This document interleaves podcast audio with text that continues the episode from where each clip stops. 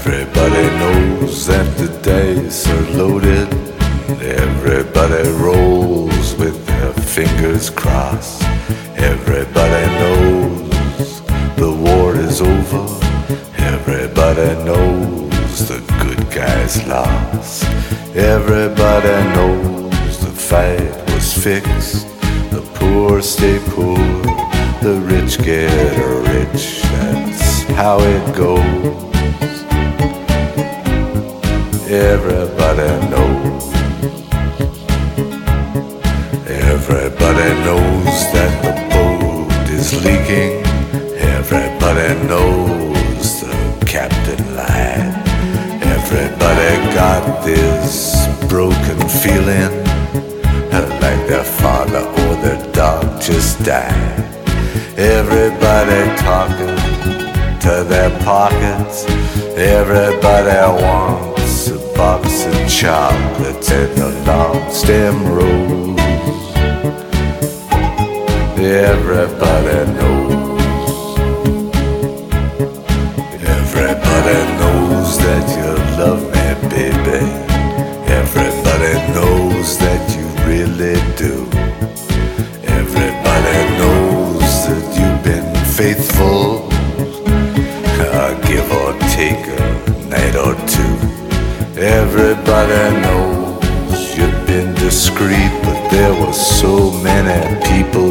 Just had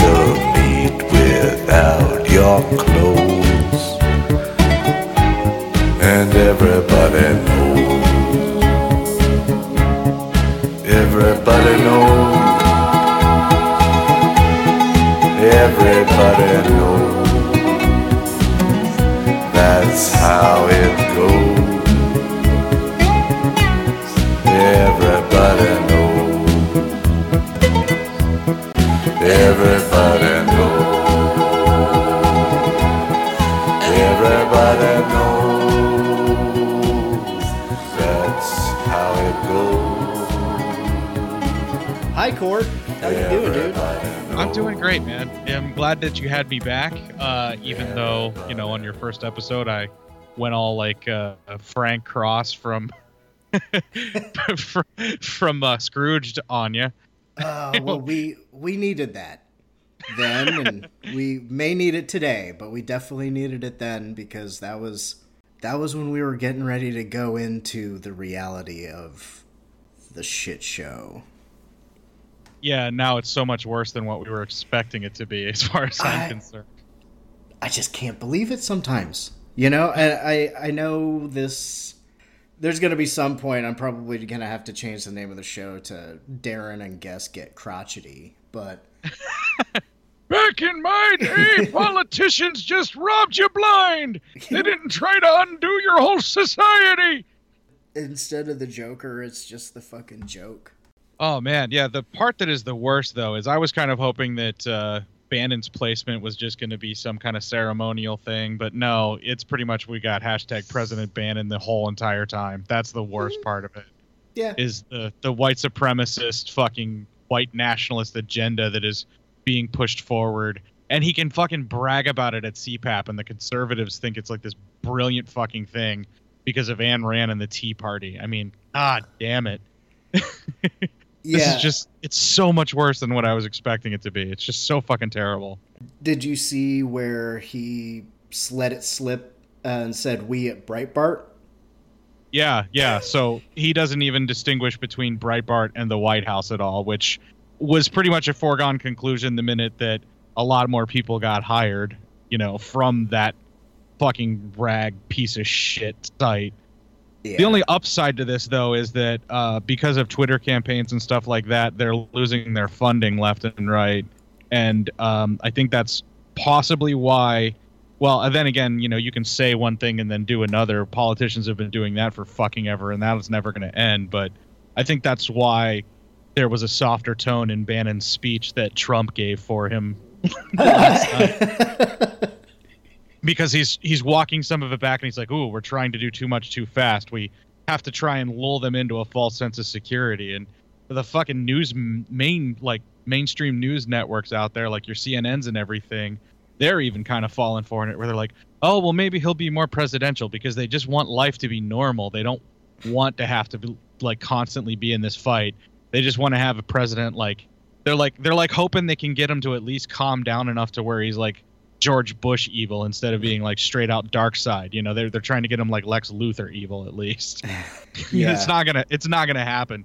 I mean, like unless this Russia shit really comes to fruition more, and both the the CIA and the FBI actually start pushing that envelope.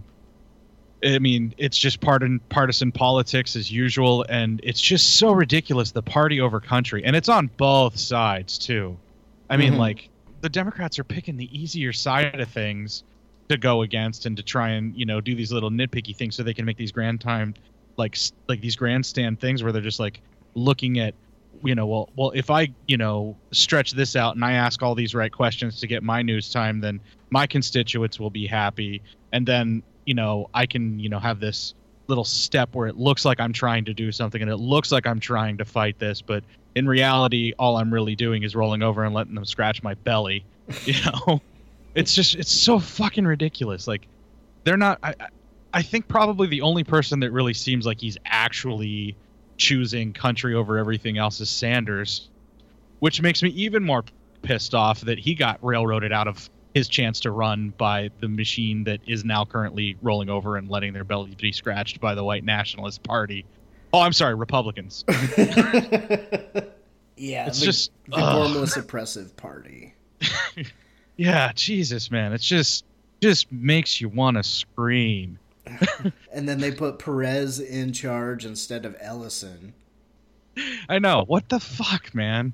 For those of you that are hearing this part, if I haven't cut it out, Orange Pumpkin number 45 did his first joint address to Congress where he said the same thing at least three times each time.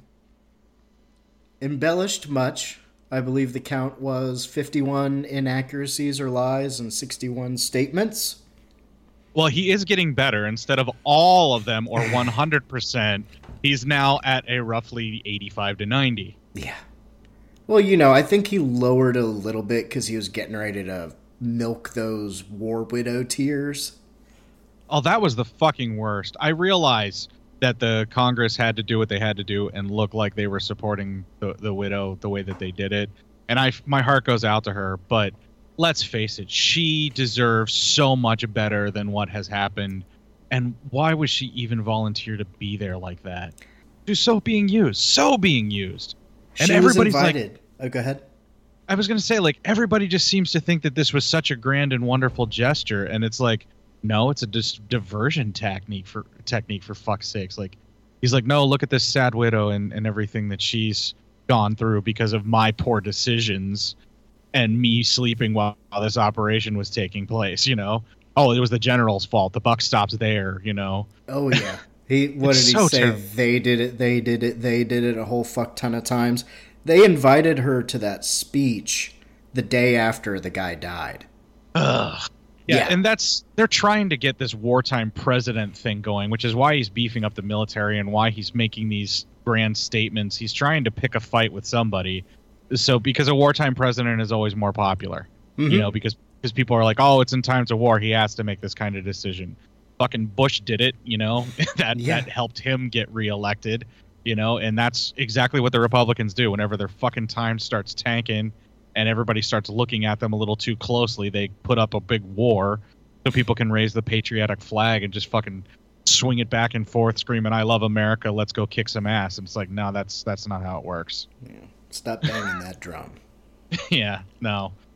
I just I don't know, man. It just it feels like it's just going to keep getting worse. And I don't I don't think the nation that you and I grew up with is going to be around by the time we're at the end of our lives. And I don't even know if we're going to make it to the 250 years that uh, is coming up here in what like 9 years now or whatever. I, I can't remember the total number right now off the top of my head, but Jesus. You know, uh, when when he brought it up in his speech to Congress, I thought he was either going to say something about on that day my daughter will be president or something that would still make you cringe or that he was gonna bring back the world's huge, the huge World Fair, Bigly. Bigly, Bigly World Fair. Oh yeah, you know, and that's uh, just to kind of do like my little my little segue bit here, and that's what actually is quite fitting for. I mean, what we're talking about now is a grown-up version of exactly what's going on in Pump Up the Volume.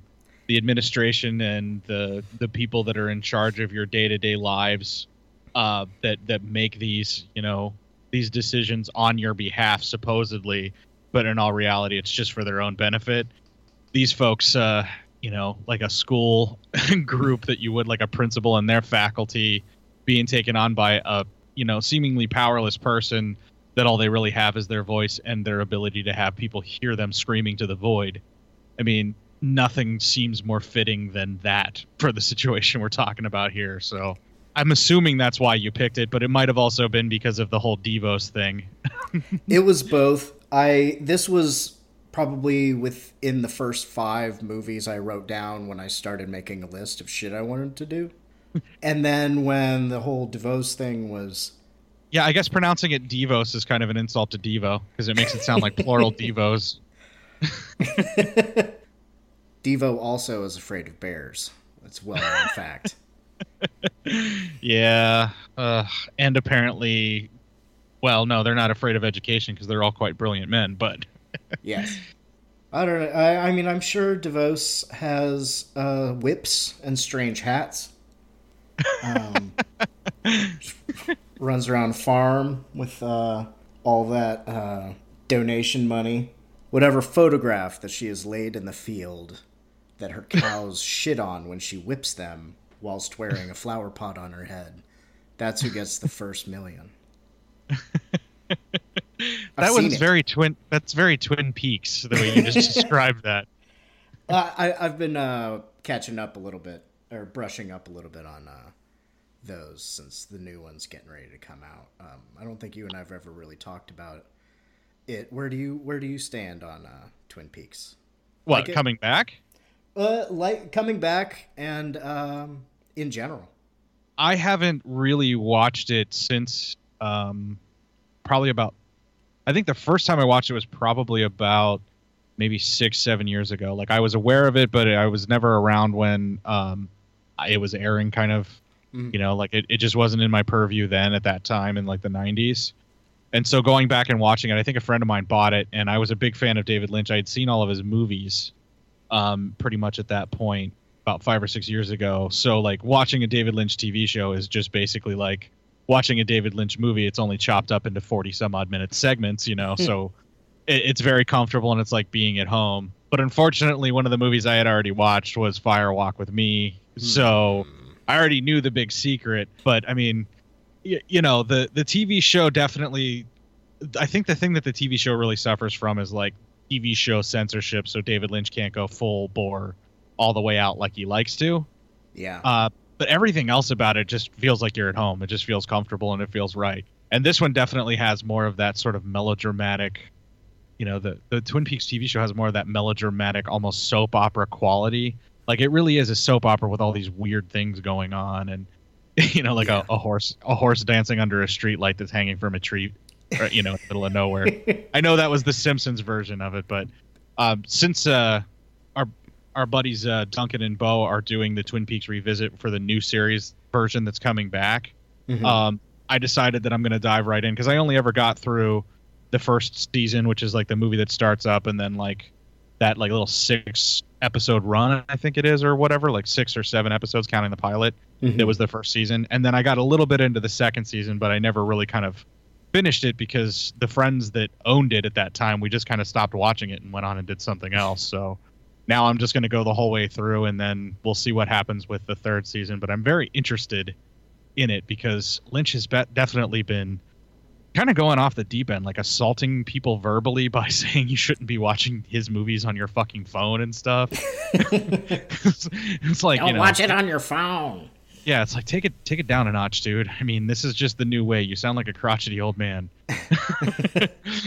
you know. Like, was he okay? He was okay with people watching it on their TV. Now, now, even though the picture was better, or, are bigger, it wasn't better. So you can actually see more on the phone than you could on the TV. Yeah. But it's it's no worse than the people that go like super nuts and say that you should only watch film on film. Like you have to watch it on 35 millimeter film. That's the stuff that bugs me. Oh, since you brought up Duncan and Bo, and Duncan and Bo go to Twin Peaks, is that what the series is called? I believe so. Yeah. yeah. I think it's an offshoot of their Come Correct. So they're coming correctly by going to Twin Peaks. I want to I want to congratulate you, dude, on joining the uh, illustrious Legion podcast network. Yeah, they adopted us, man. We were hanging around outside the house all the time, grabbing table scraps, and you know the kids were playing with us, and you know Bo took pity on us. Is like, guys, come on, you're hanging around all the time anyway. Why don't you come on in and have a home? so that's pretty much what happened. He's like, come on and have a home. Now Matt. we haven't we haven't moved all of our stuff in just yet. We're still transferring everything over because you know it's like 80 some odd episodes, so you can only post so many at a time without clogging up their feed. So. Mm-hmm. I'm trying to migrate it over slowly but surely. But once it's all migrated over, everything's getting switched over the iTunes feeds and everything. So it's going to take a little bit of time, but until I get that done, I'm going to be posting on both the Podbean site and on the Legion stuff. But either way, if you're already subscribed in iTunes and Stitcher or Google Play Store, whatever, I'm going to try and get all of those feeds switched over to the correct Legion feed from here on out. Nice. it's a lot of work, but you know, a lot of cutting and pasting and just trying to recreate everything and backdating the posts as you do it. hmm hmm yeah, but it's worth it in the long run because I have a home now. That's awesome. No more uh, standing outside kicking the the dingy, scuffed white toe of your Chuck Taylor in the dust. Yeah, Yeah, can Duncan come out and play? what, what about Misty? Huh? You know, like like Gary. Is Gary in there? Will somebody from Legion talk to us? We're lonely. Ricky, I know you'll talk to me. yeah, somebody. I brought a Kiss record. and then they're all like, "Yeah, come on in, dude. This is just sad." But yeah, dude, congratulations. I don't Well- even think that was uh that wasn't even the works last time you were on and you were by the time this comes out, you're only on about 2 months ago. That sounds about right. Well, it was uh, Ricky kind of suggested it. He's like, you know, you should you should just move in. You hang out here all the time anyway. You might as well just move in. And then uh, Start you know, paying it just, rent, bitch. Yeah, and then it just kind of it got kind of set up, and and Bo contacted me. He's like, hey, you, you hang out here all the time. Why don't you move in? We're like, okay, adopt us. That's pretty much it. Just it happened really really quick. Like it was it was suggested. I brought it up to Matt, and he's like, well, you run the show anyway. I just show up and do what you tell me. so it just it just happened. At You know, least it was- at least he knows. quick. Yeah, it was super quick. Yeah, oh no, he's he's under no delusions about uh about who actually runs the show because I mean, let's face it, I have all the equipment. what's the th- what's the thing from the wedding singer? I have this microphone, so you will do everything I say, or, or what? Or listen to every word yeah, I say. you listen whatever. to every word I have to say. Right, right. That's all of why I started podcasting because the microphone is power. Huh? The microphone is power, and that is why we are talking about pump up the fucking volume today. See, I set it up and you spiked that segue just right. Ah. That's that's how you get to be a pro, right there. Yeah, well, that's what happens when I have uh, strong guests. Strong. I don't even- voice. I don't even exercise. But it's funny that you said that this movie is so fitting. And hopefully, in some way or another, all the ones that I pick. But I really think the two that you and I have done so far, or will have done by the time this night ends, is they relate to things that we hold near and dear to our heart, which is antagonizing bastards and uh, rebellion. Um, Oi, oi, oi.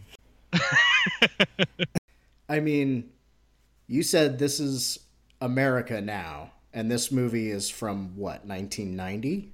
Yeah, it was released in 1990. It was shot at the tail end of the 80s, as far as I understand it. But it Yeah. it actually fits just about any time in the right point in which the establishment is what it is, you know, or where it is now. Where you're coming off the Reaganomics era, or you're getting the start of the Bush era, it fit perfectly there. and then you know whether it's Bush one or Bush Mm-hmm. Junior, you know, it fits perfectly for whenever there's a very powerful conservative stream going through the country. And it also fits because the Mark's parents are fucking baby boomers, man, and they're the ones that are really screwing up this country right now. They Yeah. act like they're not, but you know they are. They're the ones that are doing it, being set in their ways and just getting all upset about how their failures is whatever they were trying to do with their occupying administration buildings didn't work for them, and now they want to be like, well, we can't beat them, let's join them. And apparently, joining them means you know white supremacy. and Happy Harry Hardon, our hero, because we all love alliteration. Well, and also because he goes to Hubert Humphrey High, because Mhm. whoever whoever wrote this film clearly loves alliteration, and I'm a big fan of alliteration, so I was digging that. He kicks off the movie. You ever get the feeling that everything in America is completely fucked up? You know that feeling that the whole country is like one inch away from saying, that's it, forget it? You think about it, everything's polluted. The environment, the government, the schools, you name it. Yeah, you got it, folks. It's me again with a little attitude for all you out here in white bread land. For all you nice people living in the middle of America the beautiful. Let's see, we're on uh, 92 FM tonight, and it feels like a nice, clean little band so far. No one else is using it, the price is right. and yes, folks, you guessed it. Tonight, I'm as horny as a 10th Eckerd house, so stay tuned because this is Hard Harry reminding you to eat your cereal with a fork and do your homework in the dark. Fuck, dude. I mean, universal truths are universal truths, and history repeats itself. But goddamn, Yeah, and the worst part about that is, is things were actually not that bad when he was complaining. You know, when you look at it in retrospect, it was the decline into the idiocracy that was just getting started back then. You know, we weren't quite in the age of the Beavis and Butthead like hero worship, if you will, where being ignorant and stupid was looked upon as a good thing. You know, and it's gotten significantly worse. We raise up people because they say things like "cash me outside." How about that? And they become this like fucking internet darling and everybody wants to pay them a lot of money just to keep acting poorly on screen just for reality TV's sake. I mean, that's what really started our decline when we prop up people that are just fucking ridiculous and just a complete waste of flesh because they're outrageous on screen. I mean, that's what put the fucking Cheeto in the office is the fact that he was a reality TV star. yep, he had the uh, celebrity apprentice president, the celebrity a president. Yeah, I mean, it's it's just gonna if, if we continue to allow this kind of spiraling to happen, it's just gonna get worse. We're just gonna keep seeing more and more of these types of decisions made based on a popularity contest as opposed to qualifications. Because you know, you say the right thing at the right time, and you get the right people feeling like it's okay to be racist because this guy speaks his mind, so maybe I can speak my mind you know, even though I'm being used and I'm an idiot. you know, that's that's basically what's happening.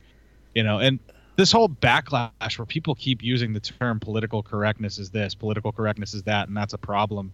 Like it's it's not a necessary thing where you need to look at it as if, you know, political correctness at a certain point isn't really a term about other th- anything other than what what is it what is the thing I always go back to uh replace it with Treating people with respect. respect right.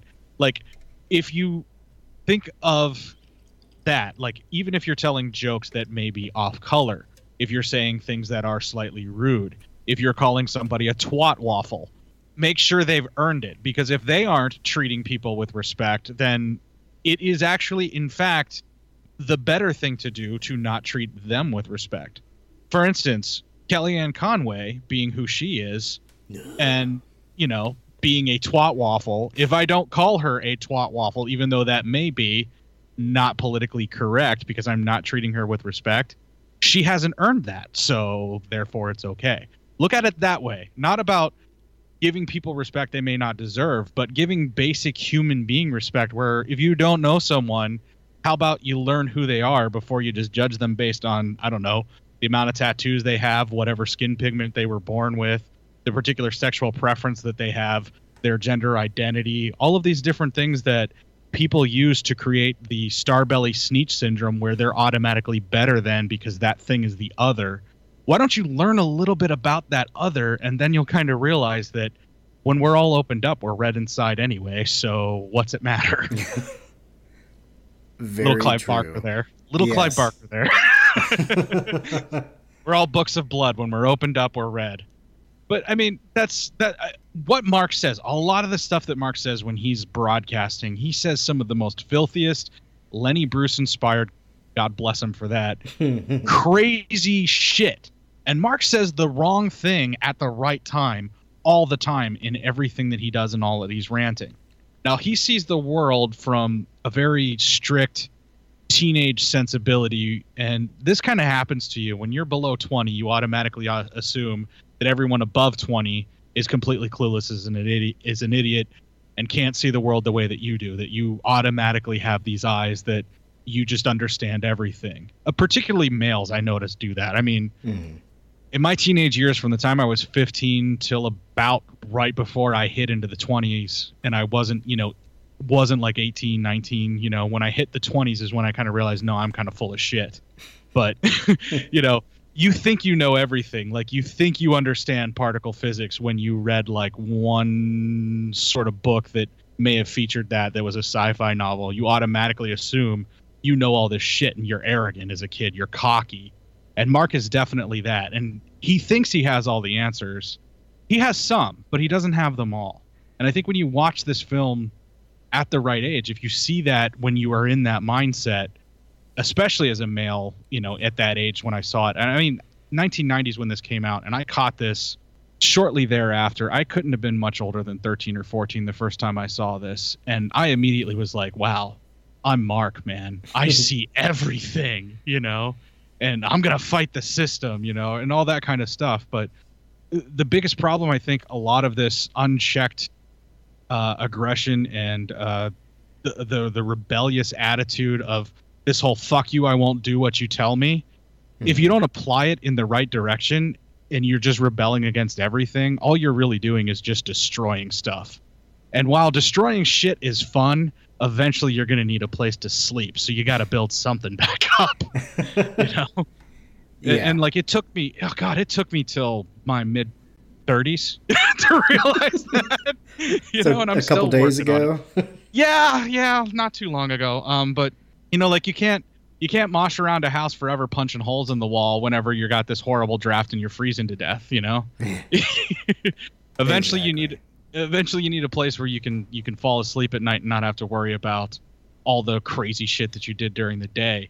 So you got to take all this rage, you got to take all this fucking aggression, you got to take all the shit that you want to just be like, fuck you, you can't tell me to do that. And you focus it at a specific thing, you know? And I think that's Mark's biggest problem. And I think that's kind of what led to his downfall. Is he was just unfocused and he was just lashing out at everything because he didn't fit in. You know, and that's that's our that's our biggest problem really as human beings and as people who have nature of rebellion. I mean, you see that all the time in the movement of the music that you and I both love, like punk rock. How many punk rock uh, ideas and how how much rebellion that they have, where they're going to change the world and they're going to do all this stuff, but that revolution's not going to get started until that keg gets tapped. you know what I mean? Like as soon as the keg is empty, man, we're gonna fucking fight. You know, we're gonna, we're gonna we're gonna take over the world. You know what? Take the fucking keg out of the equation and save it for whenever you actually get your revolution done, and let's see what you can do then. You know, like Victory fuck? keg. yeah, yeah. You save the celebrating when you actually get a victory, you know, and and that's that's our biggest problem is the focus, man. And like I said, it took me until well, what was it last week for, for, for me to realize this stuff. and so so watching the movie now, like Mark isn't so much a hero to me as he's a very scared, very flawed kid who is just looking for a way to lash out and be heard because even his own parents don't hear him. They listen, but they don't hear what he's saying. That and, and he can't talk to people. He can't express himself. But you put a mic in front of his face, and he becomes this bold, outrageous, outspoken being that you can't control, you can't contain, and you can't stop. And yes, that's pretty much every fucking podcaster too.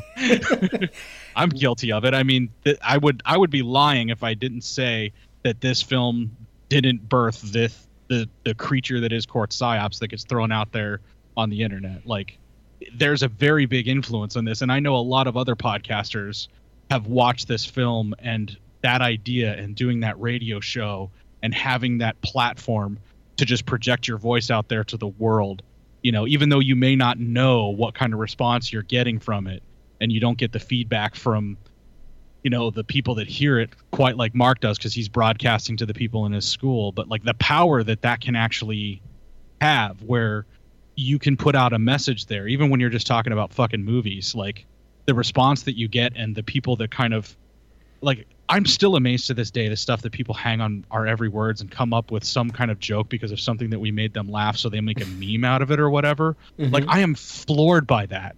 And sometimes I'm a little terrified by it too. Because I'm like I'm like what if I say something completely outrageous and then somebody runs with it and it becomes this thing and then I got to like walk that back and feel bad about it, you know? you know like and and I I have no power none at all. I'm not even, you know, a, a, public figure like like you know, like I can't imagine what it would be like to be somebody who has like an entire stadium full of people in front of you that's like millions and millions of people and you just say, "Okay, everybody stomp your feet," and they do it. You know what I mean? Like that kind of that kind of influence on other people is terrifying to me, you know? That, so that kind of Turk 182 power? Well, yeah. I mean, he's all he really wanted to do was get somebody to take care of his brother. He just wanted to get revenge on the guy that wouldn't watch out, you know, or wouldn't wouldn't recognize his brother as a, a hero and who just happened to make a mistake. I mean, that's his that's his power. That's that that was his influence.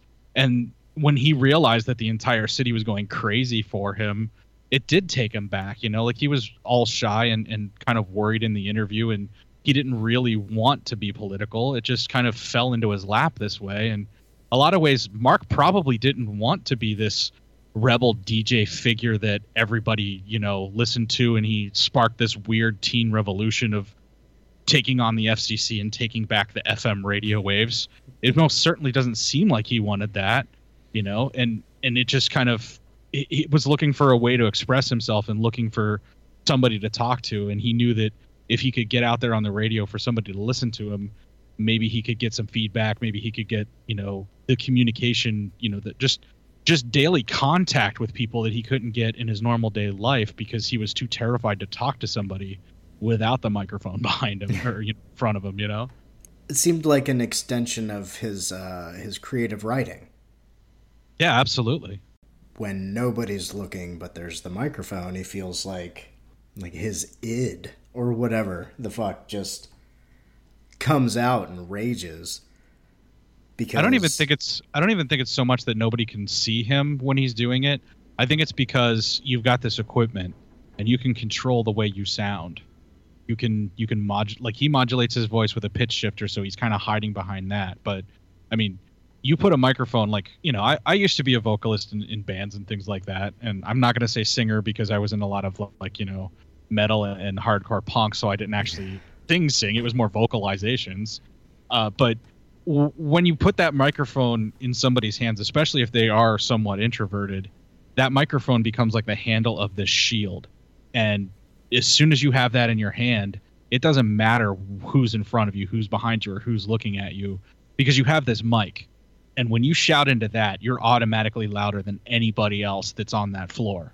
And you can shout them down you know you you couple that with being elevated on some kind of a stage where you're automatically like physically standing above them and it gives you this false sense of security where if you are this shy person that's introverted and would rather just kind of be left alone in public you get this weird thing where every single piece of you that's frustrated and angry and needs to say something and wants to get this expression out it just it just cuts loose all at once now, in Mark's case, it's in his basement where people may not be able to see him, but that microphone's there. It's that shield. It's that that separation from all of that anxiety. It just kind of rips you open and lays you bare, and then everything that streams forth, like that that stream of consciousness that he spits out, because he doesn't work on a script.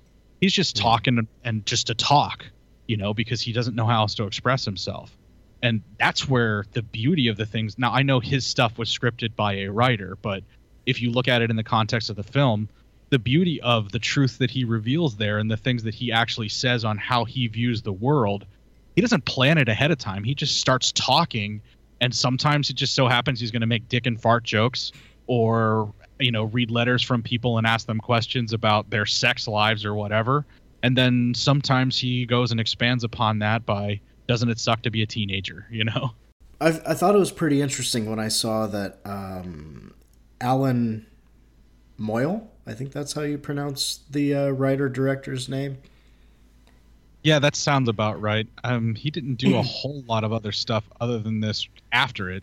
Um, the one that I most notably recognized was Empire Records. I was like, wow, this guy really touches it, like you know, touches into teen angst in the '90s, doesn't he? Yeah, that seems that seems to be his his sweet spot. right. And there was there was the Lenny Bruce book after. Um, that's the book that Mark returns in the library to the uh, unbeknownst to him at this point the eat me beat me lady he's returning the lenny bruce book right Yeah. And uh, allan moyle said that he really tried to make mark an amalgam of uh, lenny bruce and holden caulfield Oh well, that's yeah. If Holden Caulfield could actually have the expression that uh, Lenny Bruce had, yeah, that's perfect. I can see where that amalgamation actually came to fruition in my mind. you know yeah the the holden caulfield hate for phonies with the uh, alleged profanity of uh, lenny bruce. Well, I would say using foul language to influence people because that's what he did the best. He disarmed he disarmed people in an era where saying fuck was so horrifying by using that term and then injected their head with all sorts of ideas they didn't normally want to think about because they're already like oh, he said fuck! And then when they're gone from his comedy show they're like wait he's right saying fuck's not so bad. You know what i mean? That's the genius of lenny bruce is using foul language and using that sort of shock value to implant ideas into people's heads and get them thinking about something other than their normal day-to-day existence. But that's that's just pure genius right there. That's what makes lenny bruce my fucking hero. And I, I have to admit i didn't know lenny bruce before i saw this film and it was because of this film that i ended up trying to find out about lenny bruce nice i mean i don't think you're expected to know who lenny bruce is before you're 13 I Uh. expect me to know who Lenny Bruce is before I'm 13. Maybe I expect too much from myself in the past. Well, I, I think you're pretty forgiving as as we're uh, discovering through this talk. You used to feel similar to Mark, and now you're like, I mean, we're all older than we used to be, but since it was somewhat influential in Oh, I would say it was very influential at the time. and we'll, we'll get into that a little bit later, but yeah, go ahead. that I think I think you're uh, you're being really nice to yourself. A lot of people say they'd like to smack themselves around, and I think you're just gently guiding the memory of the old you. Into, oh, uh, I, I I was barely a human being back then in a lot of regards. Um, I when I when I had talks with uh, uh, Boz from Little Pot of Horrors, I always mention or, or we talk about how the person I was back then could be referred to as Cort the Bastard. Um, and I I lived that, you know, where it was. No, I, and I the whole Cort the Bastard thing. I totally lived that at that that time frame. Like there were there was a certain point where I went from being what felt like a relatively normal kid or at least i could pass from being normal as you know like pretty much around the time 12 to i don't know 13 14 right around when i saw this film i noticed that my taste in music had nothing to do with what was on the radio. It was these weird things that i started discovering here and there or you know a friend of my dad's would leave a tape behind that i would happen to listen to and it would become like this new thing that i was obsessed with you know and i was able to kind of hide somewhat behind you know when you're really young you just really want to fit in but there got to be a point where not sure exactly when it started happening, other than maybe listening to punk rock and metal, and then watching this movie, and maybe even like, uh, you know, Breakfast Club, and you know, like at that at that certain like very formative year when you're like, you know, 12, 13 years old, you start seeing these people that are okay with not fitting in, and they don't give a fuck what other people think. And then you look around the people that you're growing up with, and, and for me particularly, I grew up in an extremely tiny community it was a very small town. Um, basically a bunch of small towns, and then the entire county had one school district for like its bigger city limit, and then the smaller rural areas had another one. So people would be shipped around like all over the place to this little tiny school, and you get exposed to people that just aren't really gonna fit in with you at all in any shape, way, shape, or form. You know, the the rampant racism and homophobia that I was growing up around I just felt like that wasn't right. Even at that age, I knew like I was like, okay, so what, you know. But nobody else really seemed to be like that. So I started realizing like I'm not going to fit in here. This isn't a square peg round hole situation. This is like literally like bright fire in a fog kind of thing where if I don't leave, I'm going to snuff out before I'm even seen. You know, it's just I, I can't I can't exist. I'm going to suffocate in this town. And like right around that time you know you, you the metal comes into fruition. The hardcore punk rock you know comes to play. You know you get your first misfits tape that that somebody leaves behind. You know i already was a big fan of the ramones at that time but nobody seemed to care that you know i was listening to something like that because it was a little more accessible even though it was different.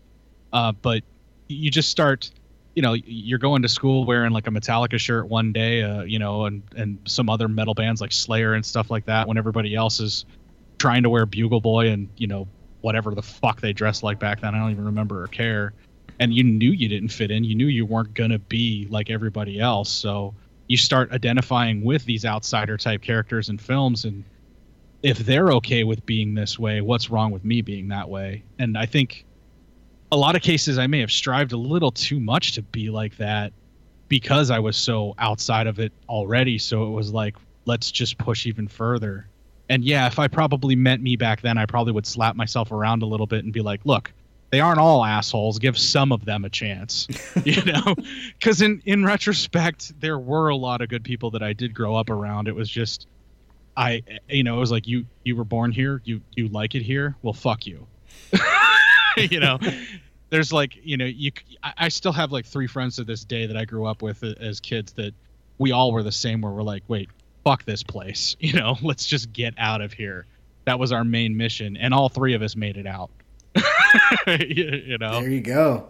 Yeah. So like having somebody like Mark who's dragged from you know where he was where he did have friends where he did fit in and where he did feel normal to this relatively suburbanite wasteland of Arizona in the middle of nowhere where it's like this shake and bake community it almost feels like you know that just kind of cropped up. And every house in his neighborhood looks the same. His freaking school looks like every other school you're ever going to see in a suburban area. And he's miserable. He doesn't like any of it. He can't identify with any of the people. All the girls are different so he can't even talk to them you know? And he's just frustrated. He's alone and he doesn't fit in. And again he's not a square peg in a round hole Mark's a burning bright flame with nothing but fog around him, and he's about to burn out and suffocate because he's he's got nothing to, to fuel that fire, and that's why he is why he is the way he is, and that's I think why at the time I identified with him so much. If I'm really just going to be open and honest about it, please. Do. So yeah, no, I mean, and looking at it now, watching it as an adult and seeing like how unfocused he is with his rage and how he's just lashing out at everyone and everything. And even in his rants, he's talking about how the school system has sold him out and his parents sold him out by coming here and he's sold out by not fighting it, you know, and everything is just, you know, everything is just selling out and we're all just giving in, we're rolling over, we're we're just letting it be. But he doesn't really kind of focus in on what is okay with his life and what he can do, you know, like he has this radio show he doesn't even realize all the people that are writing into him and admire him and and love what he's doing you know like he doesn't take time to look at that and then be like he, he he's if he would just focus just at one point You know, by the time he does it, I realize why they do it this way in the story, where when he does finally focus and actually try and turn what he's doing to more of an activism thing instead of lying back and bitching, it's too late, you know, because he's it's already over with for him. But like if he actually would have realized sooner that all these people are writing in, all these people want to hear what he has to say, you know, like why wasn't he encouraging them like, "Hey, let's let's all start doing this, you know, like this is how you do this. This is how you set up your own radio show." My little guy just got home. Oh, he sounds really excited. do we need to pause? Uh, just just for a second. Did you ever see a film at such a young age it left you traumatized with cinematic wounds? Ah, necrophilia. Ah, ah, ah. It's a dead issue, man. Don't don't push it. Cinema Psyops is a weekly podcast documenting an ongoing experiment on the mind of an unwilling test subject. No one should have to watch this movie. Oh, no one should have to watch this. No one should have to watch this movie. Surprisingly, it's not a topic that a lot of people really want to tackle. I'm shocked, prudes. I know, really. Right? It's the next sexual frontier that no one wants to explore. I am, in the most sincerest of senses, disappointed in you. It takes a powerful goddess like Connie, jam her arm down the monster's throat and kill it. Oh, I'm still tripping out over that. Even as a kid, I was like, I gotta find a girl like that. Every week, I, I get a new look of disappointment that I never thought I could get out of her. Unimaginable. At 12 years old, you should not be watching this movie. Obviously. At 13, you should not be. 14, you shouldn't be. I'm not entirely sure even 17 year olds should be watching this. Just because you're offended by something doesn't mean that you have the right to demand that it doesn't exist. Watching this film again, I had all of this like little nerd glee with everything that kept Little popping up. history all Yeah, popping up absolutely. at you. So I totally loved this film. Hey, I know why you you know couldn't see that. It's because your brain's warped from watching this shit at 12 years old. Yeah, this is this is a rough movie. I told you ahead of time when we were getting ready to do it that it was. gonna How be a did you watch one. this shit at 12? Because physical wounds heal, cinematic ones don't. Listen to Cinema Psyops. Hi, I'm Joe Parker, and I'd like to invite you to check out my show, the Hybrid Moments Podcast. I'm just an average guy with a slew of interests, and the podcast is an extension of that. The theme of the show varies episode by episode, but some of the topics I cover include horror, music, comics, just about anything but politics. So if you like a little variety in your life, come on by and check out the show. You can find me on iTunes or Stitcher, or check out the website, thehybridmomentspodcast.com. You can also join the group on Facebook at the Hybrid Moments Podcast in the group section. Feel free to mingle, leave feedback, or suggestions for future shows. That's the Hybrid Moments Podcast with Joe Parker. Tune in to see what I cover next.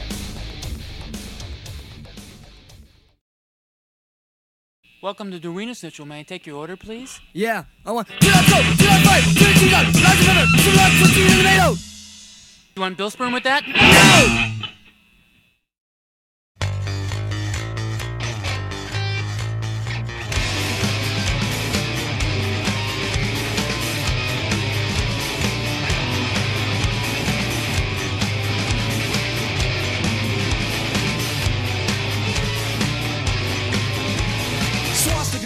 and robes.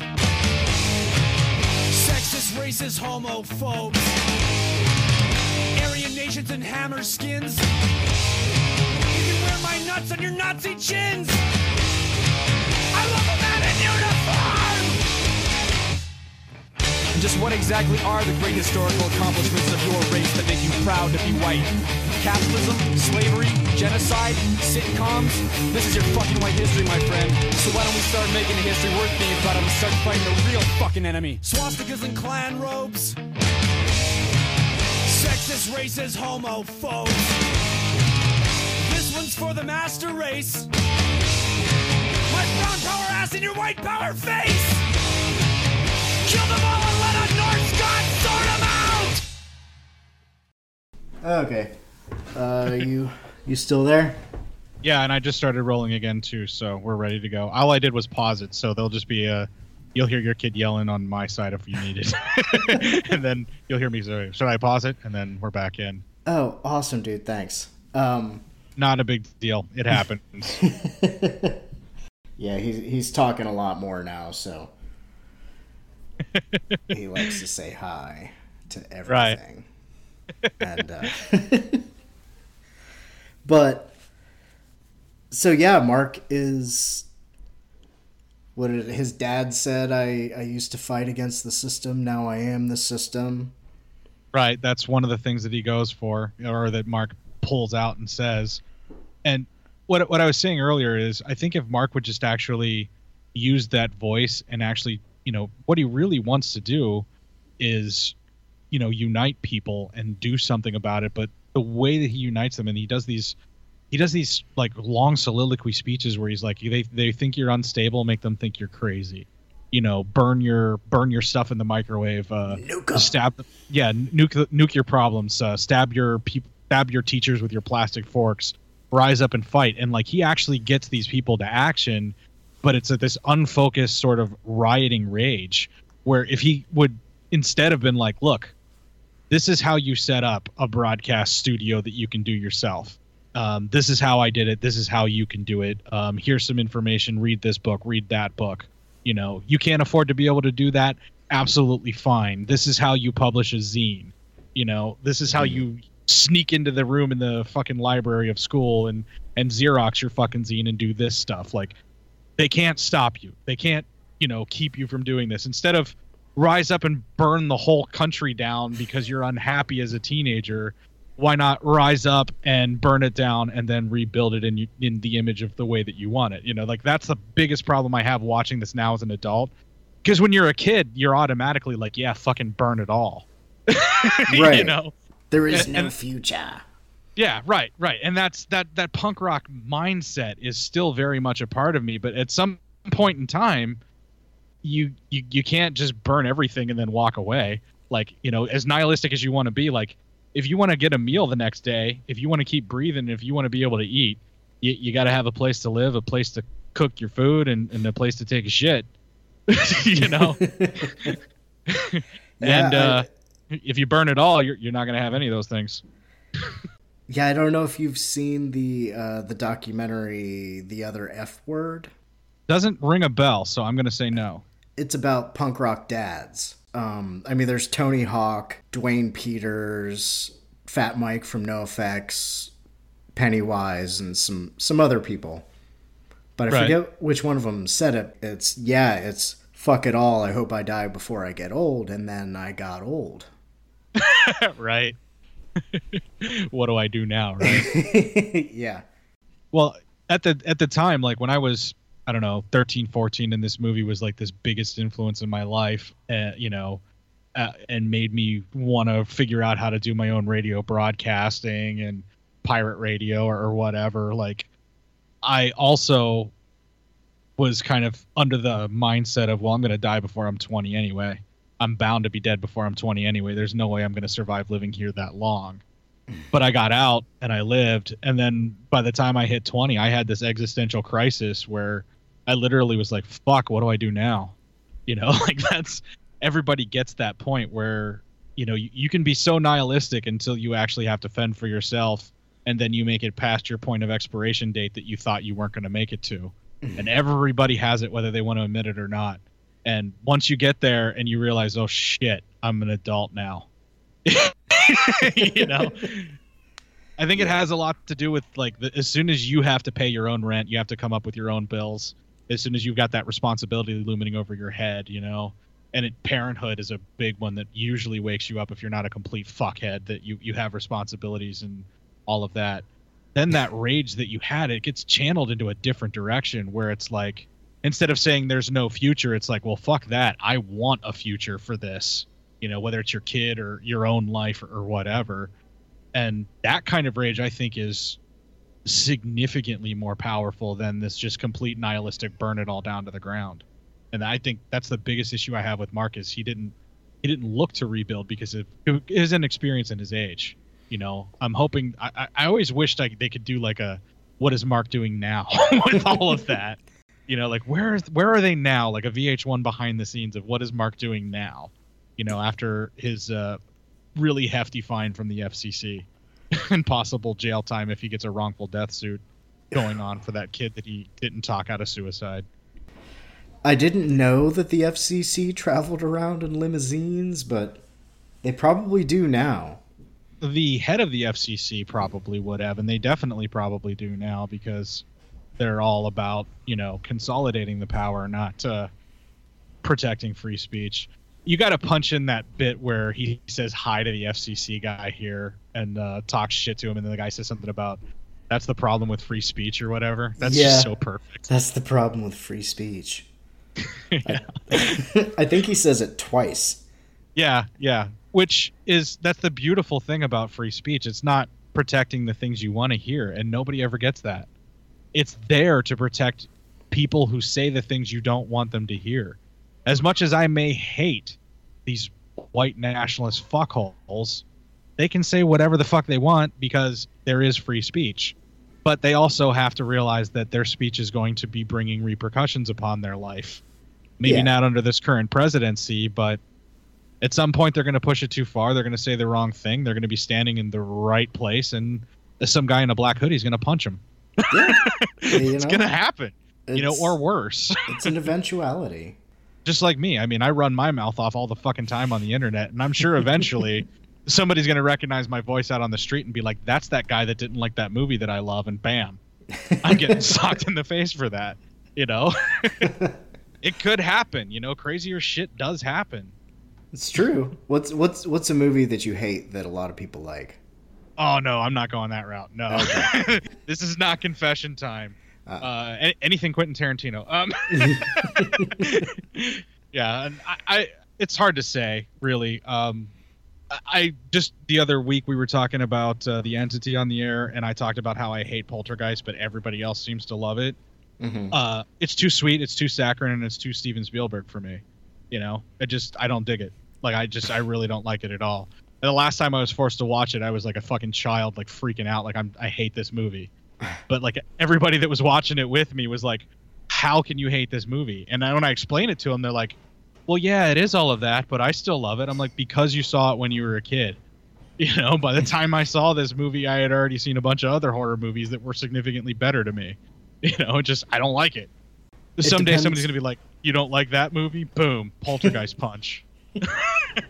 Yeah, yeah. It depends on when they when they come to your life. As sometimes uh, nostalgia can be a powerful drug. yeah when you start looking back in things um uh, you know nostalgia can be a real bitch i think uh it used to be called forgotten flicks but it's morphed into another show called retro movie geek Mm. and they have it they have a term that uh, they coined on forgotten flicks when that show was out that was called cinematic nostalgia disorder which so perfectly sums that up where your s- your your nostalgia actually makes the things that you saw seem better than they were you know because you see it at a different age when you're not as discerning as what you are when you watch it as an adult. And sometimes that applies and then sometimes you see things differently. Like case in point the movie we're talking tonight. A grown-up version of me looks at mark extremely differently than a 13 or 14 year old version of me.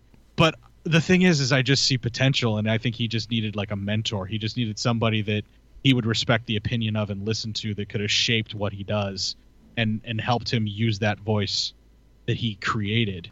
Because he does have it. Like he has i mean i think that's really why people really why people start going after him is because they see this sway that he starts to have over the kids. And it's the old adage of you know the teenagers were rising up and taking over the society and taking the power away from the parents because they're they've got the numbers you know it's the same thing with our citizens in this country. I mean yeah the military may have the weaponry but we've got numbers. If all of us actually revolted we could actually take everything back. You know that whole right to bear arms that it used to be where it was muskets and everything and you had a chance to fight sure we would lose a whole lot of people but i mean that's why the arab spring worked in egypt so well because it was everybody revolting you know? Yeah, not just It- half. yeah it's all it takes you know? That's really literally all it takes. If all of the citizens unite a government has no power over them. And all it takes is the right kind of voices pointing the right kind of anger in the right direction and you can make that happen. And that's why we have things like the fcc that's why they want to like put a harness on the net and get rid of net neutrality. They want to control the way information flows to people because if people end up seeing things around them in the right perspective and the right voice i mean all it takes is one person. It doesn't have to be anybody all that special but all it takes is the right person at the right time with the right megaphone or microphone just standing up and saying fuck this. And then someone turns around and goes yeah fuck this and then the next person and then the next person and it just becomes this domino effect where all of us realize no fuck this and that's it. I mean you see it in the you see it in the movie so much. All of the kids are at their wits end. They're tired of the situation that they find themselves in where the principal is literally rigging the system so that they can get all of this money in and getting rid of students that don't meet the criteria to make them look like this amazing school that they're not everything is this whole entire smokescreen show. And once the kids all realize it and mark brings it up saying fuck this and points it out and starts going after the guidance counselors using his inside information that he has and leaking that out. Looking Mm. at you white house staffers keep this going. Uh, you know like it, it all it all it takes is that. It takes the right person finding the right information pointing out the right fucked up thing saying this must end now and enough people getting behind it. And i mean it's so much easier to get that information out there now which is why they want to choke the internet because all it takes is retweets. Mm-hmm. You know retweeting an article enough times you get it trending enough people get reading it and you sway popular opinion. And that's the power of it all. I, i'm i'm under no delusions that me trolling trump on twitter is going to change anything. But if it changes enough people's minds to where they start in a ripple effect i mean all i have to do is get one rock into a pond and hopefully get enough other people throwing rocks in the pond before the ripples start causing tidal waves you know that's that's all you got to do uh, It's the right And- angle. Right. I mean, I I'm under no delusions that my stupid little show is going to change the world. I'm under no delusions for that. But you know what? They come for the movie reviews and they might hear a certain swayed opinion that we have during the news where they're like, "You're right, man. What's wrong with this transgendered person using the bathroom with which they closely identify right now?" You know, I didn't think of it that way. Yeah. But you know what? That weirdo Cort guy who advocates corpse fucking says so. So maybe I should think differently. You know, like if I can do that, like if I can sway one opinion in the right direction, uh, where and, and I don't I mean Jesus man, I don't want much out of life. I just want people to stop being assholes to each other for no reason. You know, like like things that we can't control, how we're born, the the shape of our heads, you know, the pigment of our skin, the gender that we feel most comfortable in, even though we may not have been born that way. You know, like these are all things that like we really I mean it's it's a curb that is less than like six inches high, and yet people cannot step over it. I don't understand that. If you know me talking dick and fart jokes for two hours and then reading a news story about somebody who is a douchebag to somebody for being transgender and then freaking out about it opens up one mind, then the two hours of the dick and fart jokes that I was having fun and you know slaving over editing makes it worthwhile. You know that's why I love your show, man. That's why I love this idea because if they come to listen about the movie or their favorite podcast or wax on about a certain a belief or opinion, and it gets them thinking about.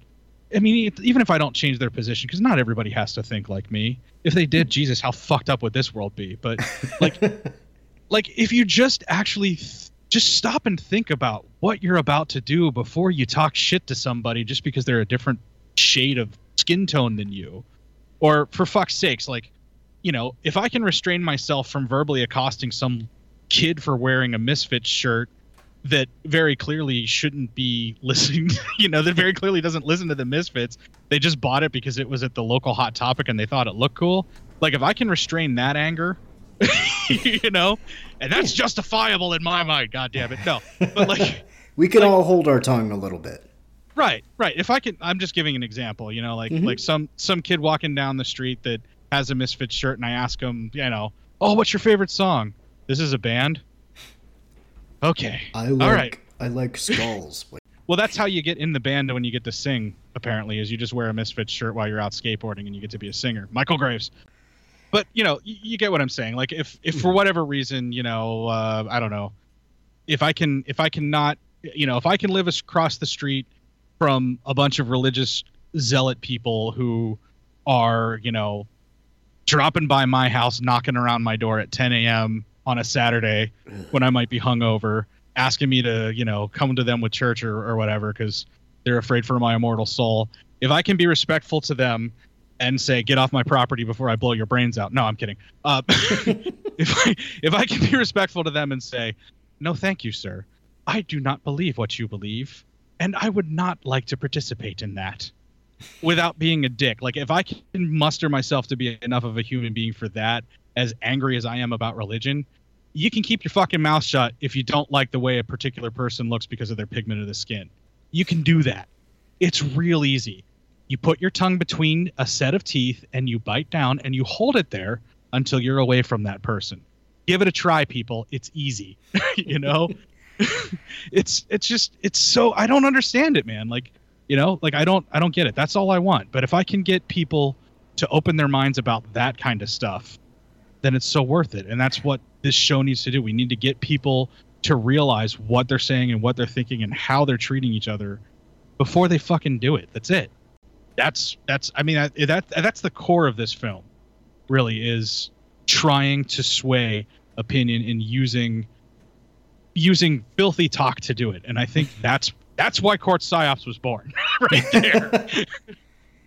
In the darkest times, I feel like the some of the crudest comedians speak the deepest truths. You know, I mean, we've got Lenny Bruce, George Carlin, Bill Hicks. yeah. What I wouldn't give to have all three of them still around right now to be fighting all of this because oh, nobody God. else really seems to be doing the job. Yeah. Them and Hunter Thompson. Oh, man, he's probably really glad he checked out early. I don't believe in an afterlife, but if he is out there anywhere and he could see what's happening now, his book Kingdom of Fear came true. Yeah. He was he was right. I mean, that's that's the lasting impression that I get from him is he was right. He saw it coming and he checked out before it happened because football season was over. You know, that was in his suicide note. That's why why I said it. Football season is over. Is he kept repeating that. You know, like it's been a while like since it, I've read it. Yeah, but that's that. I mean, that stuck with me more than anything else. It's like the thing I have to look forward to is gone, and I'm not going to make it till the next time around. Like that's the most poignant thing that it makes sense. I mean, he went out on his own terms. I don't agree with it. It's not for me. I couldn't fucking do it. But I just, you know, I, I have to respect the the the nerve it took to just be like, yeah, I'm done. You know, and it, you kind of felt it coming anyway. I mean, if anybody out there read Kingdom of Fear, you you saw it. It was there. Mm-hmm. That that that growing discontent with himself and, every, and the world around him, and instead of for me, you know, like that growing discontent that I have for the world around me and some of the things that I'm allowing happening here, you know, in myself, I I I'm not gonna check out myself. you know, like like I'm not pointing the gun inward. you know what I mean? Like yeah. I'm, I'm, I'm pointing it at the thing that I need to destroy, uh, emotionally speaking. Like that that rage turned inward is depression, and that's that's what's happening with Mark.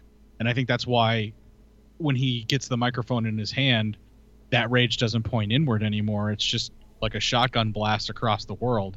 But he needed to focus it. He needed to be more of a sniper with it. I, I keep coming back to that, but that's that's what it feels like, you know. it needed to be a little bit more of the this machine kills fascists and a little right. less burn it all down. I'm gonna chalk it up to his inexperience as a kid because it took me Jesus, like I said, like another 20 years before, you know, maybe 24 years before I realized, like, you know, I, I can I can keep burning all of these churches down, but that's not going to do any good because they're just going to keep rebuilding them. Why don't I try and massage the uh, massage the belief structure a little bit and point out the hypocrisy? And again, I I'm under no delusion that every meme I post on Facebook that points out hypocrisy in religion or like a newspaper article that points out something else about the government that's all fucked up or anything. I'm under no delusions that people are or aren't reading them or that I am going to sway anybody's mind. But, you know, there's sometimes where I engage in debate, and uh, as long as it stays civil, you know, I feel like uh, I understand either their perspective a little bit better or they understand mine. And maybe I changed their mind, but maybe they changed mine for the better. You know, you got to be open for both ways. yeah, it's, just, it's all a battle for perspective. I feel like this uh, last presidential cycle was a little different. yeah, to, to put it mildly. there was a lot of shouting down on multiple from multiple angles. Pretty much everybody had their minds made up. Couple weeks in, I would say, or you know, maybe a few months. well, some of us just settled for the candidate that wasn't the misogynistic, racist pig.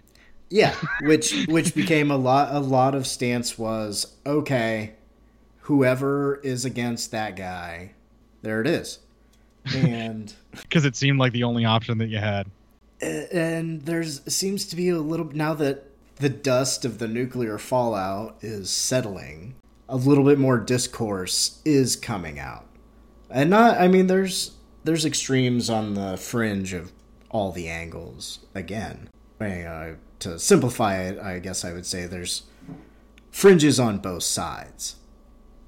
yeah, the people sitting in the middle are actually starting to talk, and I think that um, there seems to be a lot more people that were like, "Well, I chose the candidate that I chose for this reason," and you know, the people that may have voted Trump and got him in are now starting to see some other policies that they definitely don't agree with. They're starting to see him behaving in a way that they ignored or didn't pay enough attention to before they voted on it and just went with talking points they may have seen on CNN or NBC or Fox News or whatever the hell that they watch, and they went for it and they just believed it and they thought it was a good choice.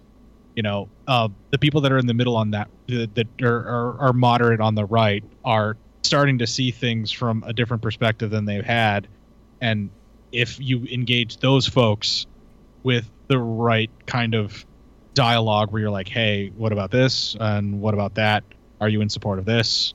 I mean, you know, you, you kind of know where people stand. I mean, I don't think anybody other than the actual alt right and the white nationalists are okay with the Steve Bannon stuff. I don't think all those people are okay with like Gorka from Breitbart's stance on things.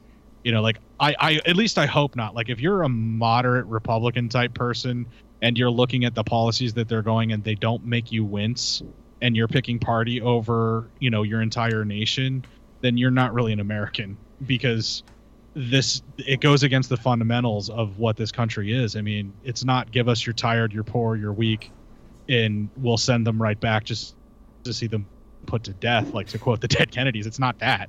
You know, that's mm-hmm. not what we're here for, dude. You know, we're we're we're supposed to be in this together. You know, we're supposed to be taking care of each other.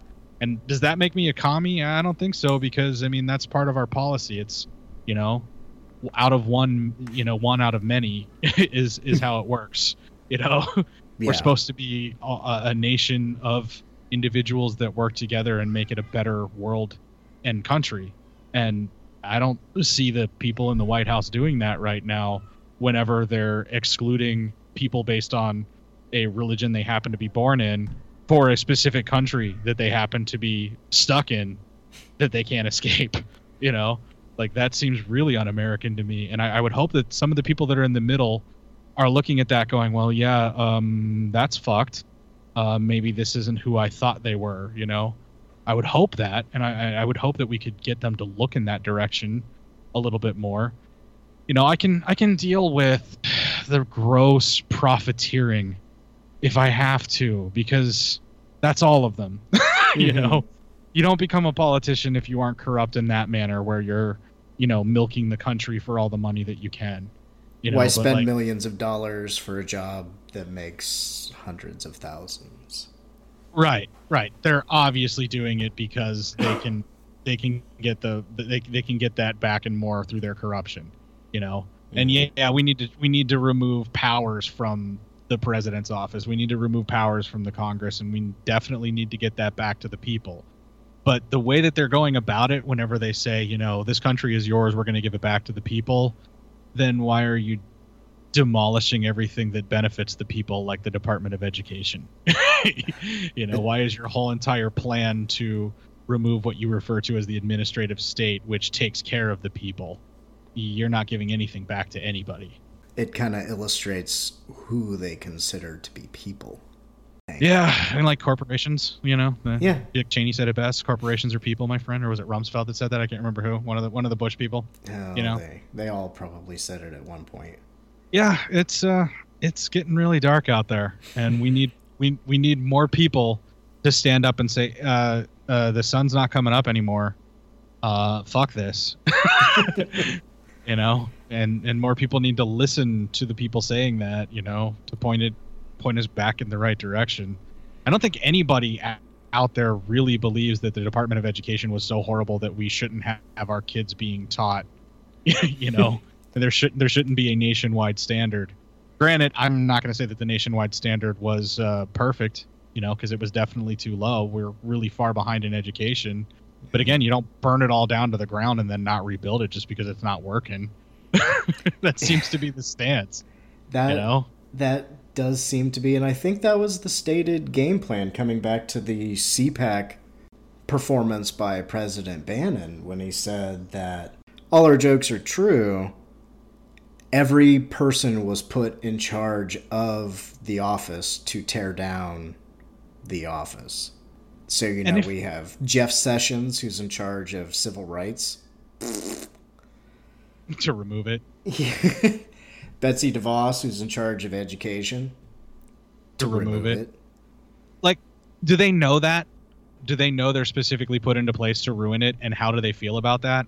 Like, do they realize that? They have to realize that, and they have to be okay with it. I mean, they can't not be complicit in realizing that they were specifically put at their jobs because they're going to be the worst they possibly could be at it. Like, they, they have to know and they have to be complicit at that. You know, that's why they bought their way into it because it gives them this modicum of power and it gives them like a, a, a term that gets attached to their name. And that's all they want. But like are they that clueless that they don't know that that's why they're there especially after that cpac thing? Like did, did, did they not know that? I mean you know like he he, know. he literally said it. Yes we put these idiots in charge because they will destroy it. I mean he he refers to it a lot more eloquently where he says deconstructing the administrative state which uh which which uh, which page of Lenin's book did you dog ear that from to try and sound smarter than you did you bloated piece of shit fucking twat waffle windbag God, he is a big piece of shit. And I mean, the I think we're being offensive to big pieces of shit by referring to him as a big piece of shit. And on behalf of all those big pieces of shit out there we may have offended, I apologize. We just can't think of anything worse than you to describe him as. yeah. I mean, I guess we could compare them all to each other, but that like he's like a- such a Trump. he's like a he's like a dumpster filled with rotten diapers that's on fire. Like, I don't know how much more awful you could make this man. Fuck that guy. And yeah, uh, in pump up the volume, we've got a that angry orange-haired principal that hates everybody that doesn't fit into her narrative of the world's on fire but everything's okay because she's got she cooked the books on the test scores. Oh yeah, that just screams the current administration the way that this lady is where I mean, even making numbers get cooked in books so it looks like the things are worse now than what they are so that if you do make it worse it looks better in the long run, but if you do make it better it looks even better. You know, with the economy they're already doing that. It, she she represents like okay, so uh she's pretty much, you know, President Bannon and then uh, her little guy that's the vice principal is actually Trump running around, you know, Choking acting hard and yeah, yeah, acting hard and talking trash and being like what do you refer to Trump as? He was a blunt instrument they hit things with, and he doesn't realize that, Mhm. right? Yeah. Can't believe his bruised ego got over that. I'm pretty sure that uh, Bannon has more stuff on Trump than even Russia does, and that's why he's still in power because he's talked down about that man on several different occasions, and usually you don't get away with that with that dude. His Yeah. ego's way too fragile for that. So it has he's got to have something, you know. Now I sound like a conspiracy theory nut, but we're just grasping at straws of logic and Yeah. i'm not sure how well that's going to work over the next few years we might have to delve into the absurd but well you can't you can't apply logic to this this current administration. Just like when you actually look at uh, uh, what's her name, Ellen Greene, the the the teacher who finally has had enough, and then she gets fired, and then she just basically grabs the records and proves what's been happening the whole time, being a whistleblower. We need more whistleblowers. People, get out there, blow those whistles. Um, Yes. like like she brings it out. She does it in front of the mark's dad who's in charge of everything and exposes this fraud for who she is and then everything falls into place. Now granted this was a person acting on her own. She wasn't actually influenced by mark to do it. It's just that he exposed what it was that was fucked up. It's it's like you know i keep equating it to punk rock because that's something that you and i both gravitated towards so much in life uh, Yes, but I mean, all it takes is somebody like a, a Jello Biafra writing about the current political climate, bitching and moaning about it in a song during, you know, during the time that the dead Kennedys were running, and even now to this day with his spoken word stuff. But all he has to do is start pointing out all these things that are wrong, and all it takes is the right person to hear it that has the ability to get to the proof. you know, Mhm. that's that's that it's an indirect way to where Mark actually had something happen just through his chaos that he created. But if he were actually speaking directly to the teachers that may be hearing him because of uh, like okay, they have the big uh, parent teacher conference and then he starts talking and he goes on his rants and his raves. Obviously, he knew that teachers were going to be listening. Well, why didn't he talk directly to them and tell them to start investigating and looking? I'm going to chalk it up to inexperience and just being a kid again, but Yeah, I, you don't think that far ahead. no, not at all. He's he's more concerned about making masturbation jokes and uh, humping a dress that came out of them packing in the basement or whatever. Yeah, he humps his mom's dress. I wrote that down, and I was just like, "That's that's kind of weird."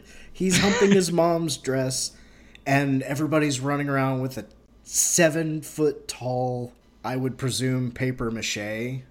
right. Penis? Somebody somebody built that. Some kid built that. Uh, I'm hoping it's paper mache. Um, I think that uh, Ken um, pointed out on one of our posts when we were talking about that we were doing this that uh, he thought it was like a inflatable dick that they purchased somewhere. and it looked like paper mache or sculpting or something like that but someone somewhere built and or purchased a seven foot inflatable penis or built it out of paper mache and are running it around the school as if it's a mascot As you would do. what better way to fight the power than with a giant phallus i suppose Talk hard. well yeah you're you're using foul language to influence people that's the whole plan You know, I've got and uh, see. Luckily, I don't have a you to take these sound bites. Well, I guess you're recording, but you know, it's running around saying, "I've got the biggest dick around. Pay attention to me." oh i could totally use that against you but you're not on my show I have I have I have some morals. I don't pull it out of other people's shows, you know. That's that's not how I roll. Well, I, I'll obviously that'll come up a lot in conversation with me. Uh,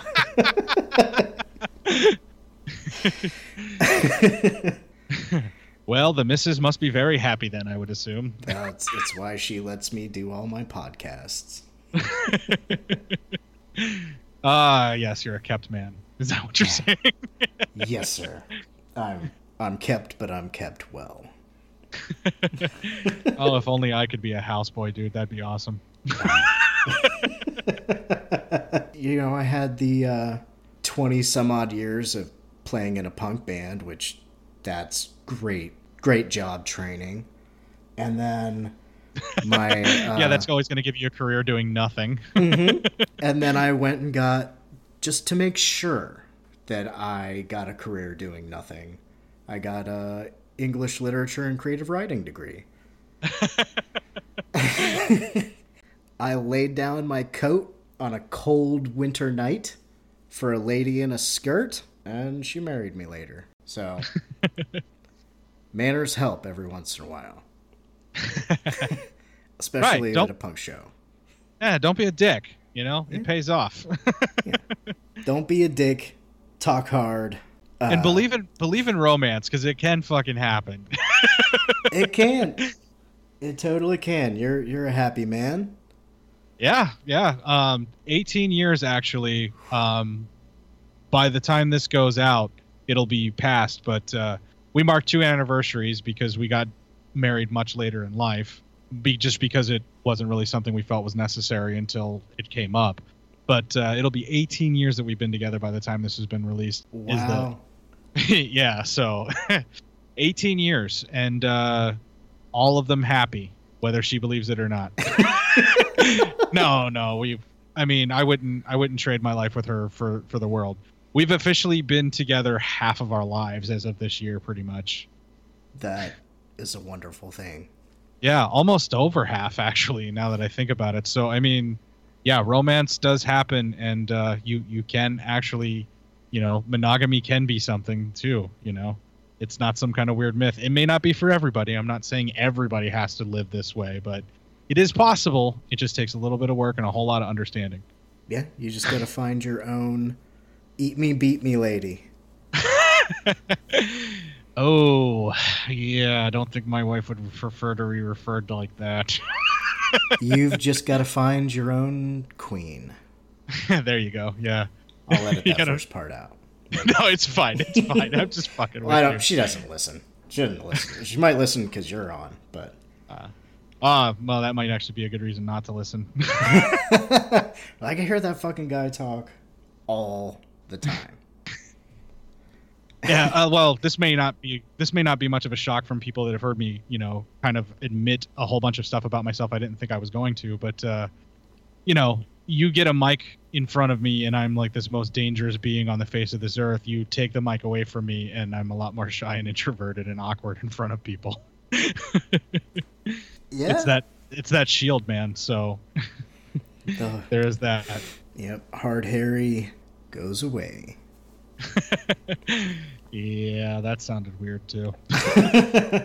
I I've been told that uh, well not by a lot of people, but my wife says that I have an uncanny ability to make anything sound kind of dirty.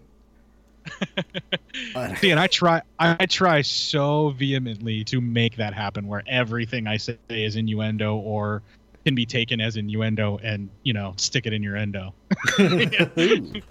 yeah, I mean, I mean that's like that's the whole crux of my show is Matt and I constantly trying to say something to break the other one up and mess them up and and and be like, dude, that's wrong, that's foul.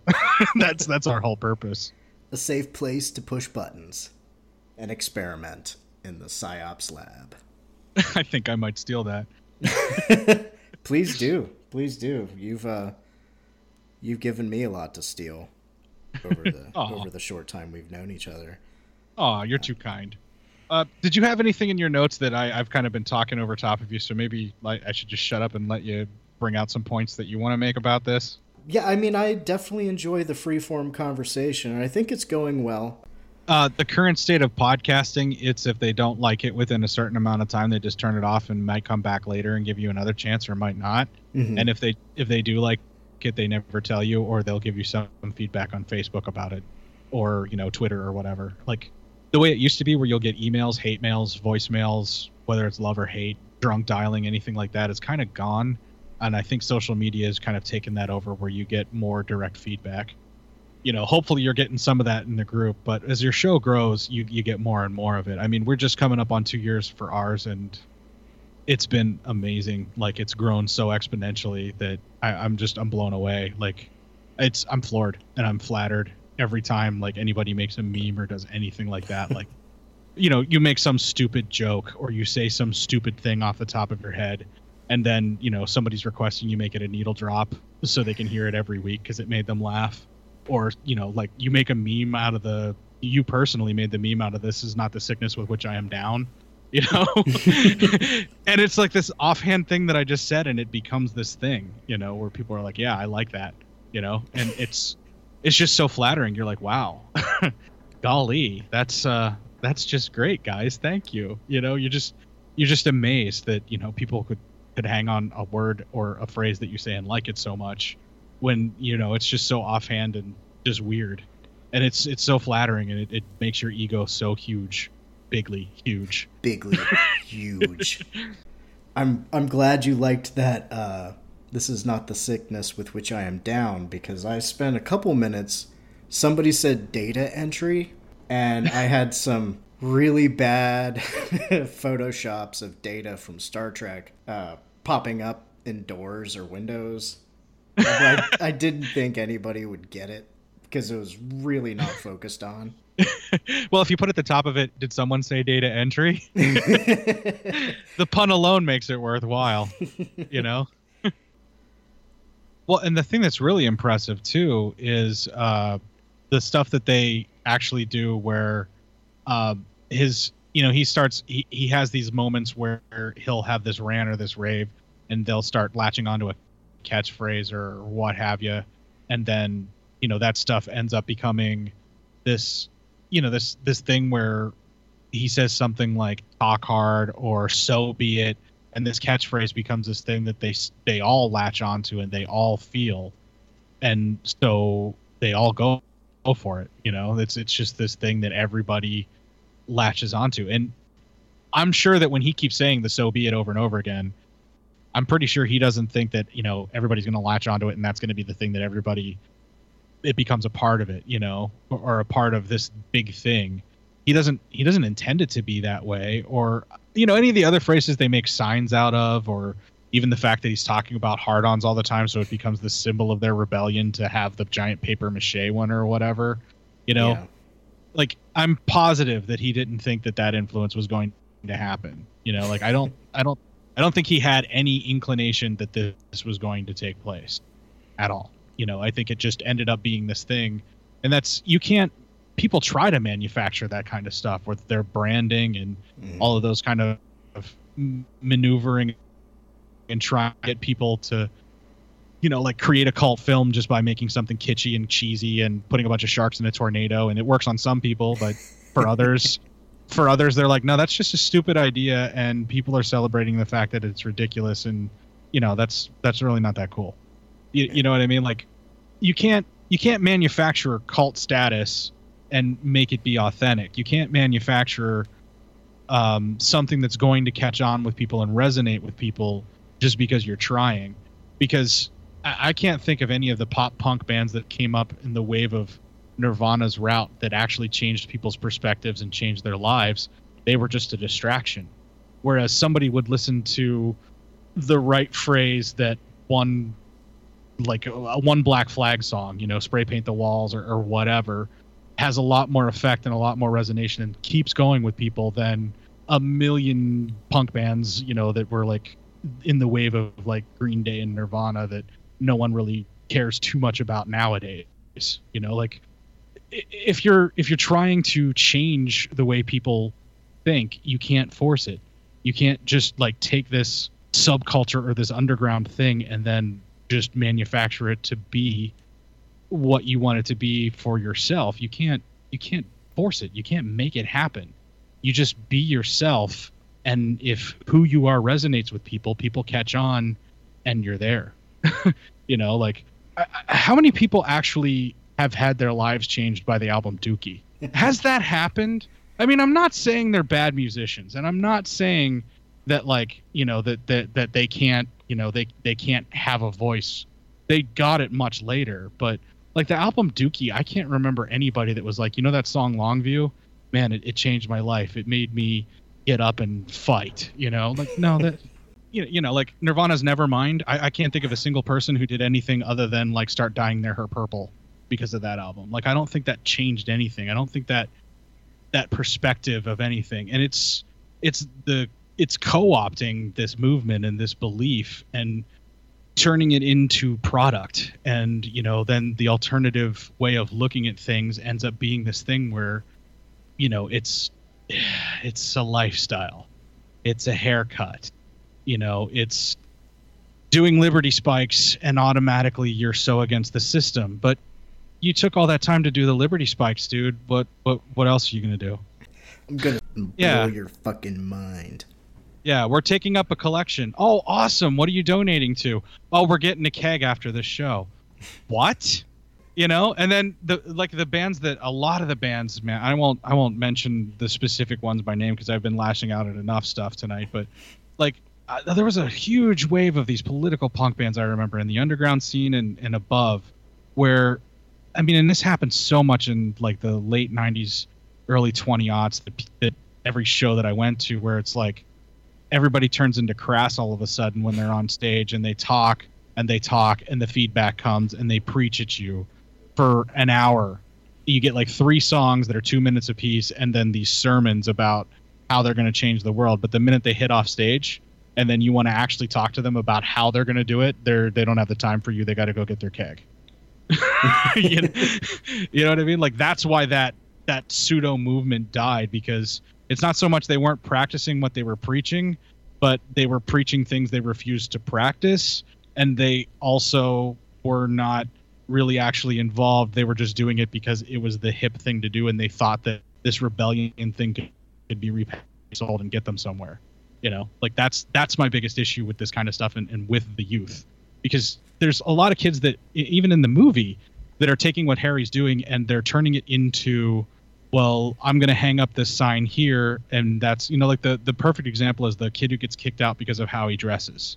He's not getting the message harry's putting out there. I mean he is rebelling but he's just rebelling for the sake of rebelling the entire time. Uh, the girl paige takes it in a completely wrong direction where she literally nukes all of her stuff destroys her kitchen um, destroys her perfect beautiful face. And when you're a kid you think yes yeah supplant all of those expectations. Fuck yeah but when when you're an adult, you're like, you motherfucker, your parents paid for that shit, and you're burning down your kitchen. No, I mean, you still see like, you know, she's obviously troubled and she's lashing out and she's begging for help, but at the same time, like, she doesn't get the message right either, in my opinion, because what she could have done is used her status as that that perfect kid and just showed up, and they would have let her speak if she didn't blow up her kitchen the night before and maybe her message would have been heard and she could have swayed some more minds you know? But they're kids. They don't they don't think that way. Yeah, it's, it's a disorganized front. Right and that's my biggest issue with a lot of this stuff and a lot of these like i want to call it alternative movements or opposition parties or these political stances where you can get up you can say fuck you or fuck this or fuck that but then not offer any alternatives or a different stance or a way of looking at it that's an alternative. You know, like if you're going to say fuck you you racist pig, why not say fuck you you racist pig? This person is a human being. They just have a different skin tone than you. You are genetically the same as, as this person. You have have more in common with this person genetically than you do your own flesh and blood look at this. This is a fact. This is how it works. you know what I mean? This person doesn't have the same religion as you because they were born in this area. That doesn't make them different. That makes them born in a different region. you know, yeah. like we we got to stop with I mean, I'm guilty of it too, man. I say fuck off and fuck you and fuck this and fuck that and go stomping off and want to want to smash a brick wall and I need to bring it back myself and be like, okay, this is wrong and here is why you know? And i'm trying to take that approach more in life and i'm trying to get other people to see that too that we need to have civil discourse because once you take a hard stance of well fuck them you know they don't deserve this because you you've lost the argument you've lost validity you've lost the point you know? Because yeah. it's a deconstructive I mean, criticism Right. It doesn't go anywhere. It just stops dead. And once our discourse dies, once civil discourse dies, our civilization dies too. and and Harry was so close, and that's the thing that frustrated me this the most with this film. We were all so close in this time frame, and it just got brought into making money and and turned into another wave of just uh, manufactured corporate money machine stuff and you know with DGC and it's not you know let's call it alternative it's the same thing when punk became new wave you know because you know you can't have punk but we can have new wave and you can be new wave and then we'll repackage it and everything will be okay you know put a skinny tie on it and then we can sell it for money and everyone will love my Sharona. you know,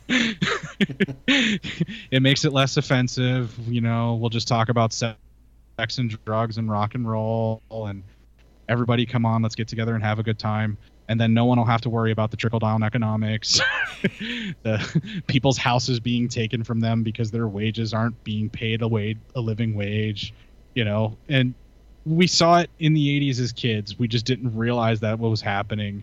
We saw the repercussions of that when we were trying to come out of it in the 90s, but didn't quite make it. And now it's back around again. And if we don't learn from the stuff that Mark. I lost you for a minute there, right after you said if we don't learn from it. Oh, I, I rambled off anyway. It's fine. oh, Skype. Skype happened.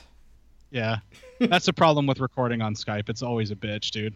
I'm I'm always worried when we record this that I'm going too off in my own little world of my rants and my raves. But you know, if I'm going stream of conscious on this one, I mean, and maybe you should throw this at the beginning. But if I'm going too stream of conscious on this one, it's very fitting because at least that's how Harry talks and thinks too, and doesn't backtrack from there. He just spews it out and deals with it. Yeah. you know, let the chips fall where they may, I think is another thing that he said. Yeah, I'm hoping it comes off more like um, a, a, more organized thought process of a rant from Henry Rollins than, say, a mad, crazy about to play with my own poop rant like GG Allin. yeah, it sounds a lot, a lot closer to Rollins than than Allin for sure. and if there's a place to go off on a long tangent, it is here on the Psychosemanticast. Yeah, definitely. Um, that's uh, like I feel like the less I prepare for the show, the better. Like I looked up a bunch of stuff to talk about how to do your own pirate radio, you Mm-hmm. know, and what websites to do and everything. And then I was like, nah, that's not as interesting as what we could be talking about, which is the ideas behind what made Harry who he is, or at least that's how it ended up spewing out of me. Yeah, that's Well, the actually you can you can get yourself uh, plenty of websites out there for doing pirate radio. For instance, just with a quick Google search of the words "how to build an FM transmitter," you can get schematics um, from websites like Instructables and everything like that. If you wanted to do that, it's uh, it's definitely out there. Now, if you're concerned about doing your own pirate radio and you're wondering what the penalties are from the FCC, I also looked that up as well. Recent actions include fifteen thousand dollars of forfeiture, which was pres proposed, which happens to be you lose the equipment. The U uh, the FCC and U.S. Marshals will seize the equipment for pirate operations. Now, the reason that pirate radio actually exists, it goes back to, and here's a quick history of pirate radio for everybody out there. I didn't Pirate mean to make you do this. I hope Oh, you're no, okay with it. No, it's totally fine. I'm I'm good. Uh, this is my comfort zone where I'm using things that I've actually looked up ahead of time and I'm prepared. So, um, pirate radio, if anybody doesn't know out there, the history of it actually comes from literally being on a ship off the coast where you're international waters, where you then use your broadcast to go to a large landmass. Uh, it happened a lot in the 60s in England because a lot of rock and roll wasn't allowed on terrestrial radio like that the BBC actually controlled. So some people would buy like giant liners, you know, like like uh, like old oil rigs or whatever, and go live out there in international waters. They would cycle in DJs in and out, you know, for weeks or months at a time or whatever. Uh, there's even an amazing movie about such a thing. that I believe is just called Pirate Radio. If you guys want to check that out, Yeah. but Or you and they would- will come after you. and they actually broadcast into the mainland in England all of these stuff that was not allowed on regular terrestrial broadcast over there.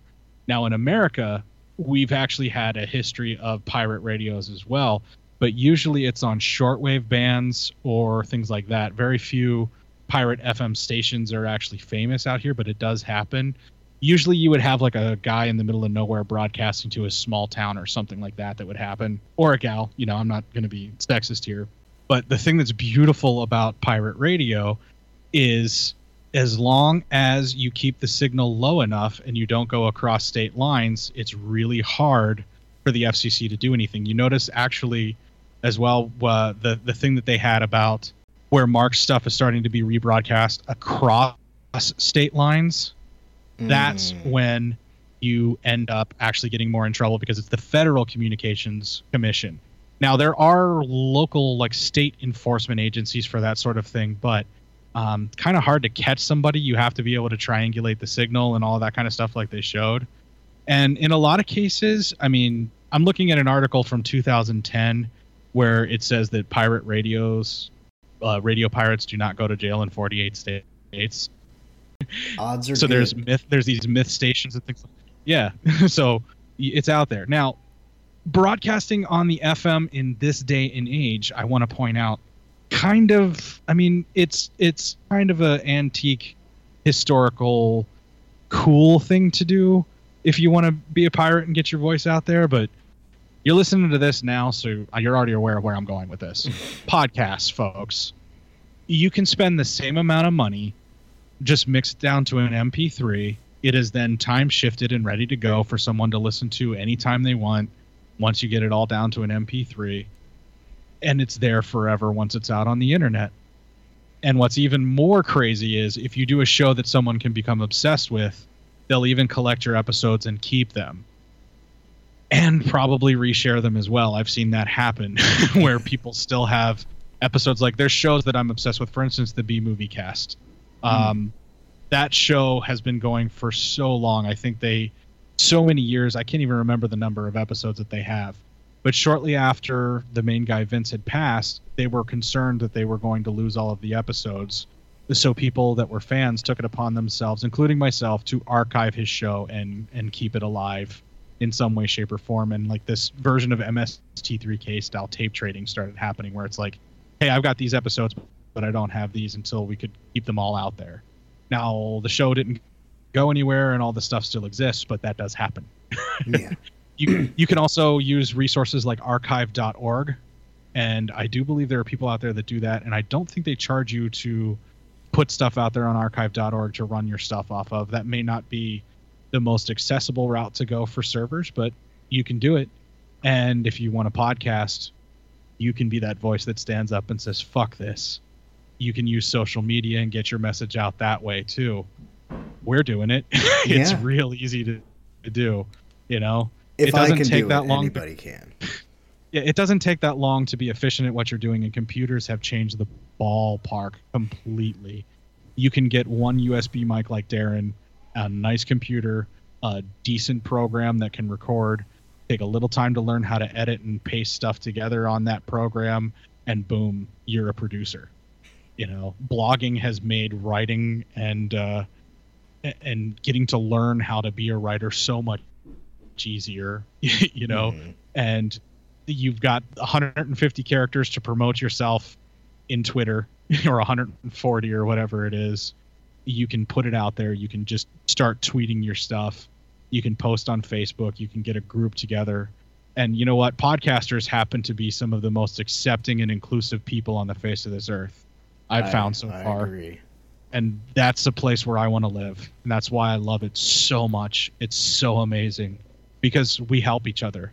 It's it's the community I want to see the world become, and that's what I love about it. And I think if we all work together to do that, if everybody has a show, yeah, it'll be super saturated, but it's the new way of communicating, right?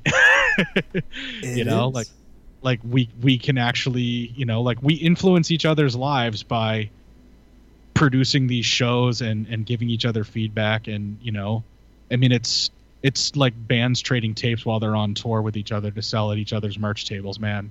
Only now it's so much more community minded and so much less about just being able to afford gas money. Yeah, you sleep in a more comfortable bed generally. Uh, yeah yeah i can't go on tour. My my my my life the way that it is now where i'm grounded at i can't get my voice out there by getting in a van and getting up on a stage and screaming fuck this every night. But you know what? Once a week i can talk about a movie and then for a certain part of the show i can scream fuck this into the mic with my my pod- podcasting cohort and any guest that i can get on skype. We can all say fuck this i can put it out there and it's going to be out there until whoever is our servers go down and as long as i have the mp3s archived i can keep putting the stuff out there. And until they take my internet they can't keep me from doing it. That's the beauty of it. And i can say anything i want. I can say anything i want as long as i'm not trying to incite violence or anything like that.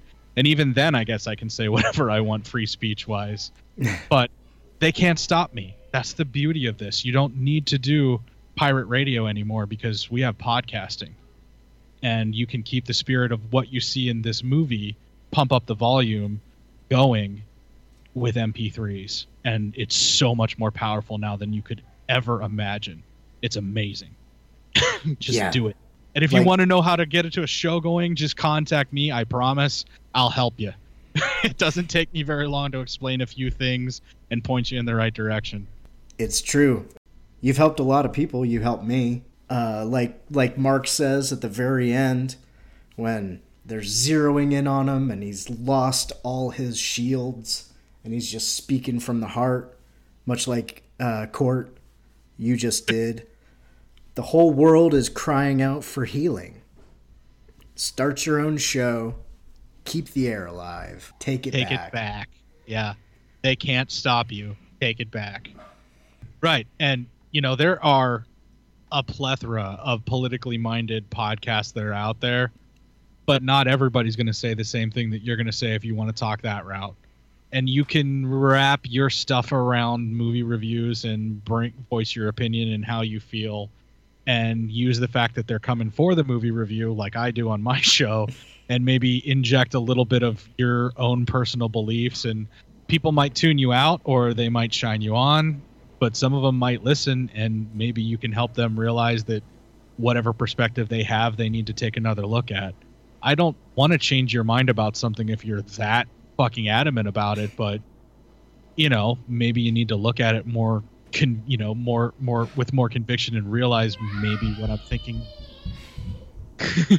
maybe what i'm thinking isn't right you know there's been plenty of times where i've said some stuff where matt has shouted me down right in front of me you know right there where he's made me re-examine some of my my beliefs and some of the things that i've had to say. Because you know until i say it out loud with him right there i don't realize how outrageous it is. But uh, everybody out there in podland seems to be okay with me. Either that or they keep coming back for the drunken guy sitting next to me. Don't know which. It's a unique experience. Yeah it's definitely a very bizarre thing. I mean especially for you. I mean you haven't done a full-fledged solo solo cast because you have a rotating group of guests. But when you go it completely solo and you do the show on your own that's the one that i'm really dreading. Because if i don't if i don't have anybody to play off of or anybody to kind of rein me in which happens on your show all the time because you seem to really just let me just go off and and rant. You seem to really love my ranting. But like if i don't have somebody like matt like looking at me like okay shut up dude like i'll, I'll go on forever especially when you put the mic in front of me you know? I'll i'll talk until i have no voice. And so if i do a solo show i'm afraid of what that's going to be you know because i'll just waffle on until someone tells me to stop i think. All right well i think i'm kind of running out of stuff. Do you have anything else? I think, well, I, I really don't think that anybody that tuned in at this point, well, if if you're here for the very first time, we Yeah, don't really just- go through point by point from the movies. But this movie is what, 27 years old now?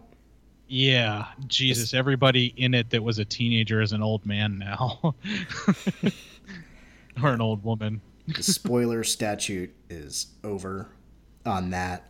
When when we were getting ready to go into this, all I really hoped that we might get to youth rebellion censorship. I could probably use a little censorship on this episode. This this movie probably launched countless podcasts, whether people realize it or not. So I thought it would be interesting to talk about it today with somebody that kind of helped me push my podcast out into the ocean, out onto the airwaves. This was a good talk, man. I'm really glad that at least I think it was a good talk. Did, was, was it good for you? a lady never tells. No, I, I had a blast, and again, I'm sorry if I just waffled on too much. I tend to do that if you don't rein me in. no, no, this this is the place. This is the place to stretch out. I just hope you don't lose any listeners because of my crazy ass. oh, I. They are not numerous, but they are loyal. I think they're far too numerous to enumerate, sir. I think I think we covered everything. It's it's it's kind of hard to talk about movies that people hold near and dear. I should I should have done it earlier on. like we should have, like you and I should have opened your your whole show with this, and then done Turk 182 later. Then that that may I I think it couldn't have started any other way than the way it started. But if I was the type of guy that orchestrated well thought out plans, we might have switched it. And yeah, started with pump up the volume, then had you come back for the Turk 182. Well, if you listen to those two episodes together, you will get a whole lot of insight on uh, what made me who I am. Definitely. yes, it'll be an ongoing saga. yeah, my appearances have, have, have been uncomfortably autobiographical on your show, sir. Next like, time, we'll pick something less serious. Yeah, but the nature of your show is to talk about such serious things, but maybe something a little less autobiographical next time and a little more politically minded, I think. and, and of course, if your listeners are willing to put up with me waffle on more, then I'm always happy to come back when you want me. So I'll just put that out there now. You are always welcome. I was afraid to ask you back too soon. uh, I'll just invite myself back. Uh, fuck your couch. I'm here. It's it's me and your dog. we'll yeah. just lay on your couch and chill. oh yeah, that's the spot. Every couch is the dog spot, man. That's just how it works. Exactly. and you know, pit bulls. Pit bulls love to be pillows. Well, maybe you don't know. Oh no, no. Those are those are evil, violent, awful, awful dogs. People. Yeah. No, it's the breed. It's the breed, man. The breed's evil. No, I can't even.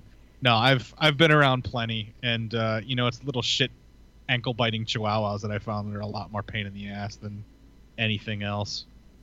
yeah, the uh, uh, mini pinchers hate me with a passion for some reason. Like all dog, even dogs that people say hate everybody, generally like me, but min pins growl at me like I'm a fucking ghost. Wait, like the band Ghost? Why would they growl at Ghost? They're an awesome band. Well, maybe there maybe there's a little bit of feedback. They have a bad roadie. Somebody turned up the suck factor tonight. So we got to cut this off before it gets even worse, man. Yeah, we. I mean, we covered the transformation of Wallflower Mark, sort of. Uh, I guess we have to hope that uh, he gradually changed into a more active or react rather than reactive young man after he got out of FCC prison. I don't think. I think he got some hefty. His parents probably got some hefty fines. They took his equipment. Um, he probably got some probation. Uh, he could or he could possibly be implicated on brought up on charges for like a not necessarily wrongful death, but like a, uh, a manslaughter, or you know, be held accountable for that kind of thing for the kid who committed suicide. But he never actually said do it. He just didn't talk him out of it, and he's the wrong person to talk to that would be like blaming a friend who took a phone call from a kid who's about to commit suicide. I don't think that would stick in court either. And then they might have him for like inciting riots or something, possibly. But really, Mark's not getting in a lot of trouble. They make it seem like he's going to jail for a very long time at the end of this movie.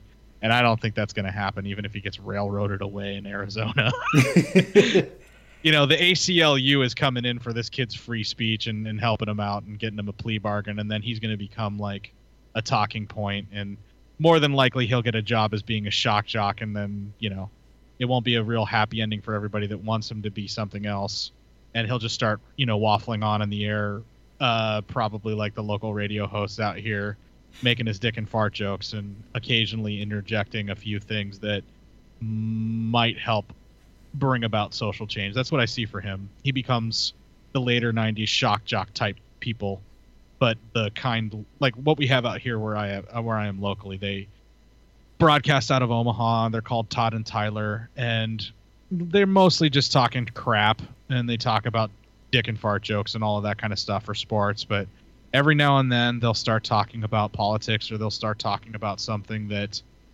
actually has some kind of bearing or some meaning, and they interject their own personal pinko commie philosophies that some people around here might think Mm-hmm. But by doing so, they get some people that ordinarily wouldn't listen to that kind of thing.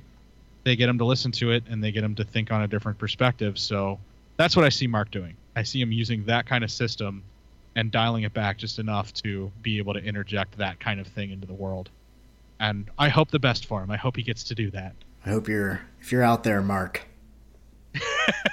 yes, uh, imaginary character. If you're out there, I hope you're doing that. I hope you didn't become Imus in the morning. Yeah, we uh we're keeping the air alive, even if you're not. and talking hard. And from there, I want to thank you, Cort, for calling in. Why don't you uh, tell us where else to find you and yours?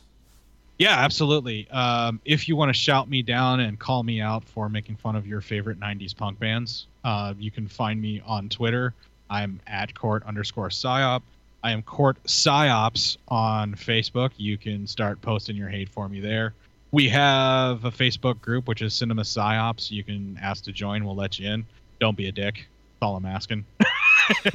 and we have a lot of fun there. It's not as huge as a lot of other podcast groups, but uh, the fans are loyal, they're faithful, they're wonderful. Uh, we have crazy memes.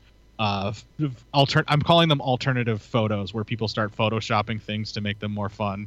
Um, some of my personal favorites are the ones with Kellyanne Conway's legs being gone underneath the couch. uh, our boy Dan did this really cool thing where it's like her legs were chopped off and dragged over to the desk to be served in front of in front of uh, Trump, and then the one that you did where she's sitting on the chair without legs next to the crypt keeper was beautiful for your psychosemantic cast. Like I'm loving those. I really want to see more of those happen. So I'm I'm I'm asking here, and I asked on my show that's going to be released, and I'm going to keep asking guys. Keep doing those. Those are great. And I'm going to refer to them from here on out as alter- alternative photos, where they've been where they've been photoshopped to be fun. So uh, we got to do something to stay sane, folks. That's all I'm saying. Uh, in the Facebook group there, we have a Facebook page where you can like us, Cinema Psyops. We're on iTunes. You can search for I Cinema, Cinema Psyops there. We're on Stitcher. We're uh, currently on Podbean, but we're also on Legion Podcast, moving everything over there. But uh, I'm also going to try and see if I can get the feed to stay alive for people that use Podbean as well uh, from bringing over Legion. And you can find us Stitcher, iTunes, Podbean on the Legion Podcast Network main site, which just do a Google for Legion Podcast. It'll be like the first thing that pops up. And then you can find us in the list of podcasts along with many other wonderful and probably more talented people there for their shows. Thanks again, dude. I'm glad we could have a little bit more of a conversation. Oh, this was a blast, dude. Yeah, um, I I really really enjoyed recording with you here. I just hope the show ends up turning out as good as it felt recording it, and let's just hope that it does. And uh, again, I, I can't wait to come back whenever you're ready. So, all right, that'll. I, I, I already have one. That. I already have one in mind actually that'll be perfect, and it still fits in our current political climate. I've been very fortunate that you know you and other people that I've had on have had a lot of really good suggestions. What I want to do is talk about what's important to you, whoever I'm talking to, and me, because I, I, I always want to talk about what I think is important. But people coming from different directions onto a central point, and we're just seeing where that where that leads. Uh, it sounds like I smoked a lot more pot than I have, but. well, you didn't use my favorite buzzword to hate, which was it organically develops, man, and like it's this beautiful, growing, living thing. No, it's just something that happens naturally through synchronicity, where you have like-minded individuals discussing a similar topic that they're both passionate about, and the way that it develops is wonderful because they have very similar viewpoints. It's when you get people that have disparaging viewpoints that your show's really going to go off yeah, I'm I'm waiting for that. Which it could actually be like if you have somebody on a different side of a topic than you, that could really be a good show too. Like I'm not saying that that's going to be a bad thing. I think that could really be awesome. You yeah. just have to find someone that doesn't agree with you. But you know what? In the podcasting community, it's still too much community minded. I don't think you're going to find somebody like that without going outside of it. I am always looking to have just a conversation. If you disagree with me and we still have a conversation, that's good. And if you have something you feel like you could add, get a hold of me. If you were moved by the events of this particular topic, you can go ahead and check it out here. I figured I would try to do this a little bit more often. So here we are. The Internet Defense League, internetdefenseleague.org, works to try to do things like prevent Congress and the Orange Fuhrer from doing things like they did just over a week ago by repealing FCC regulations that prevented our internet providers from selling our information to advertisers. Sometimes they win, sometimes they lose. We've all been kind of losing at the hands of the people that are supposed to represent us lately. But they're worth checking out and being part of. There's also Fight for the Future, fightforthefuture.org. They're pretty active politically. Their little blurb is Fight for the Future is dedicated to protecting and expanding the internet's transformative power in our lives by creating civic campaigns that are engaging for millions of people. We beat back attempts to limit our basic rights and freedoms and empower people to demand technology and policy that serves our interests. More coming soon. This is the first time I've been to their website, but I've been getting their emails on political actions and things that have been going on, like the slow dismantling of internet privacy. And they're a good group to follow. They're a good website to sign up on to keep abreast of those situations. Um, so yeah, I don't, I don't know if this is if this is better or if you guys prefer just conversations in the group. I've been putting a lot more stuff in the Facebook group, facebook.com slash groups slash psychosemanticast. So I've been trying to stay active in there, and you guys have been great. But I'm kind of doing a little mix and match, and we'll see we'll see how um, this goes. But I'm gonna keep working on improving the show, and if this is an improvement, I'm gonna stick to it. So Sort of like a Jerry Springer's final thoughts, only like you know actually pertinent. thanks everybody for listening. Remember to duck and cover. And fucking talk hard. Try to make me stay down upon my knees. Tell me that I'm wrong and right is just a dream. Someone has to pay. Oh, oh, oh. The American way, I should just go home.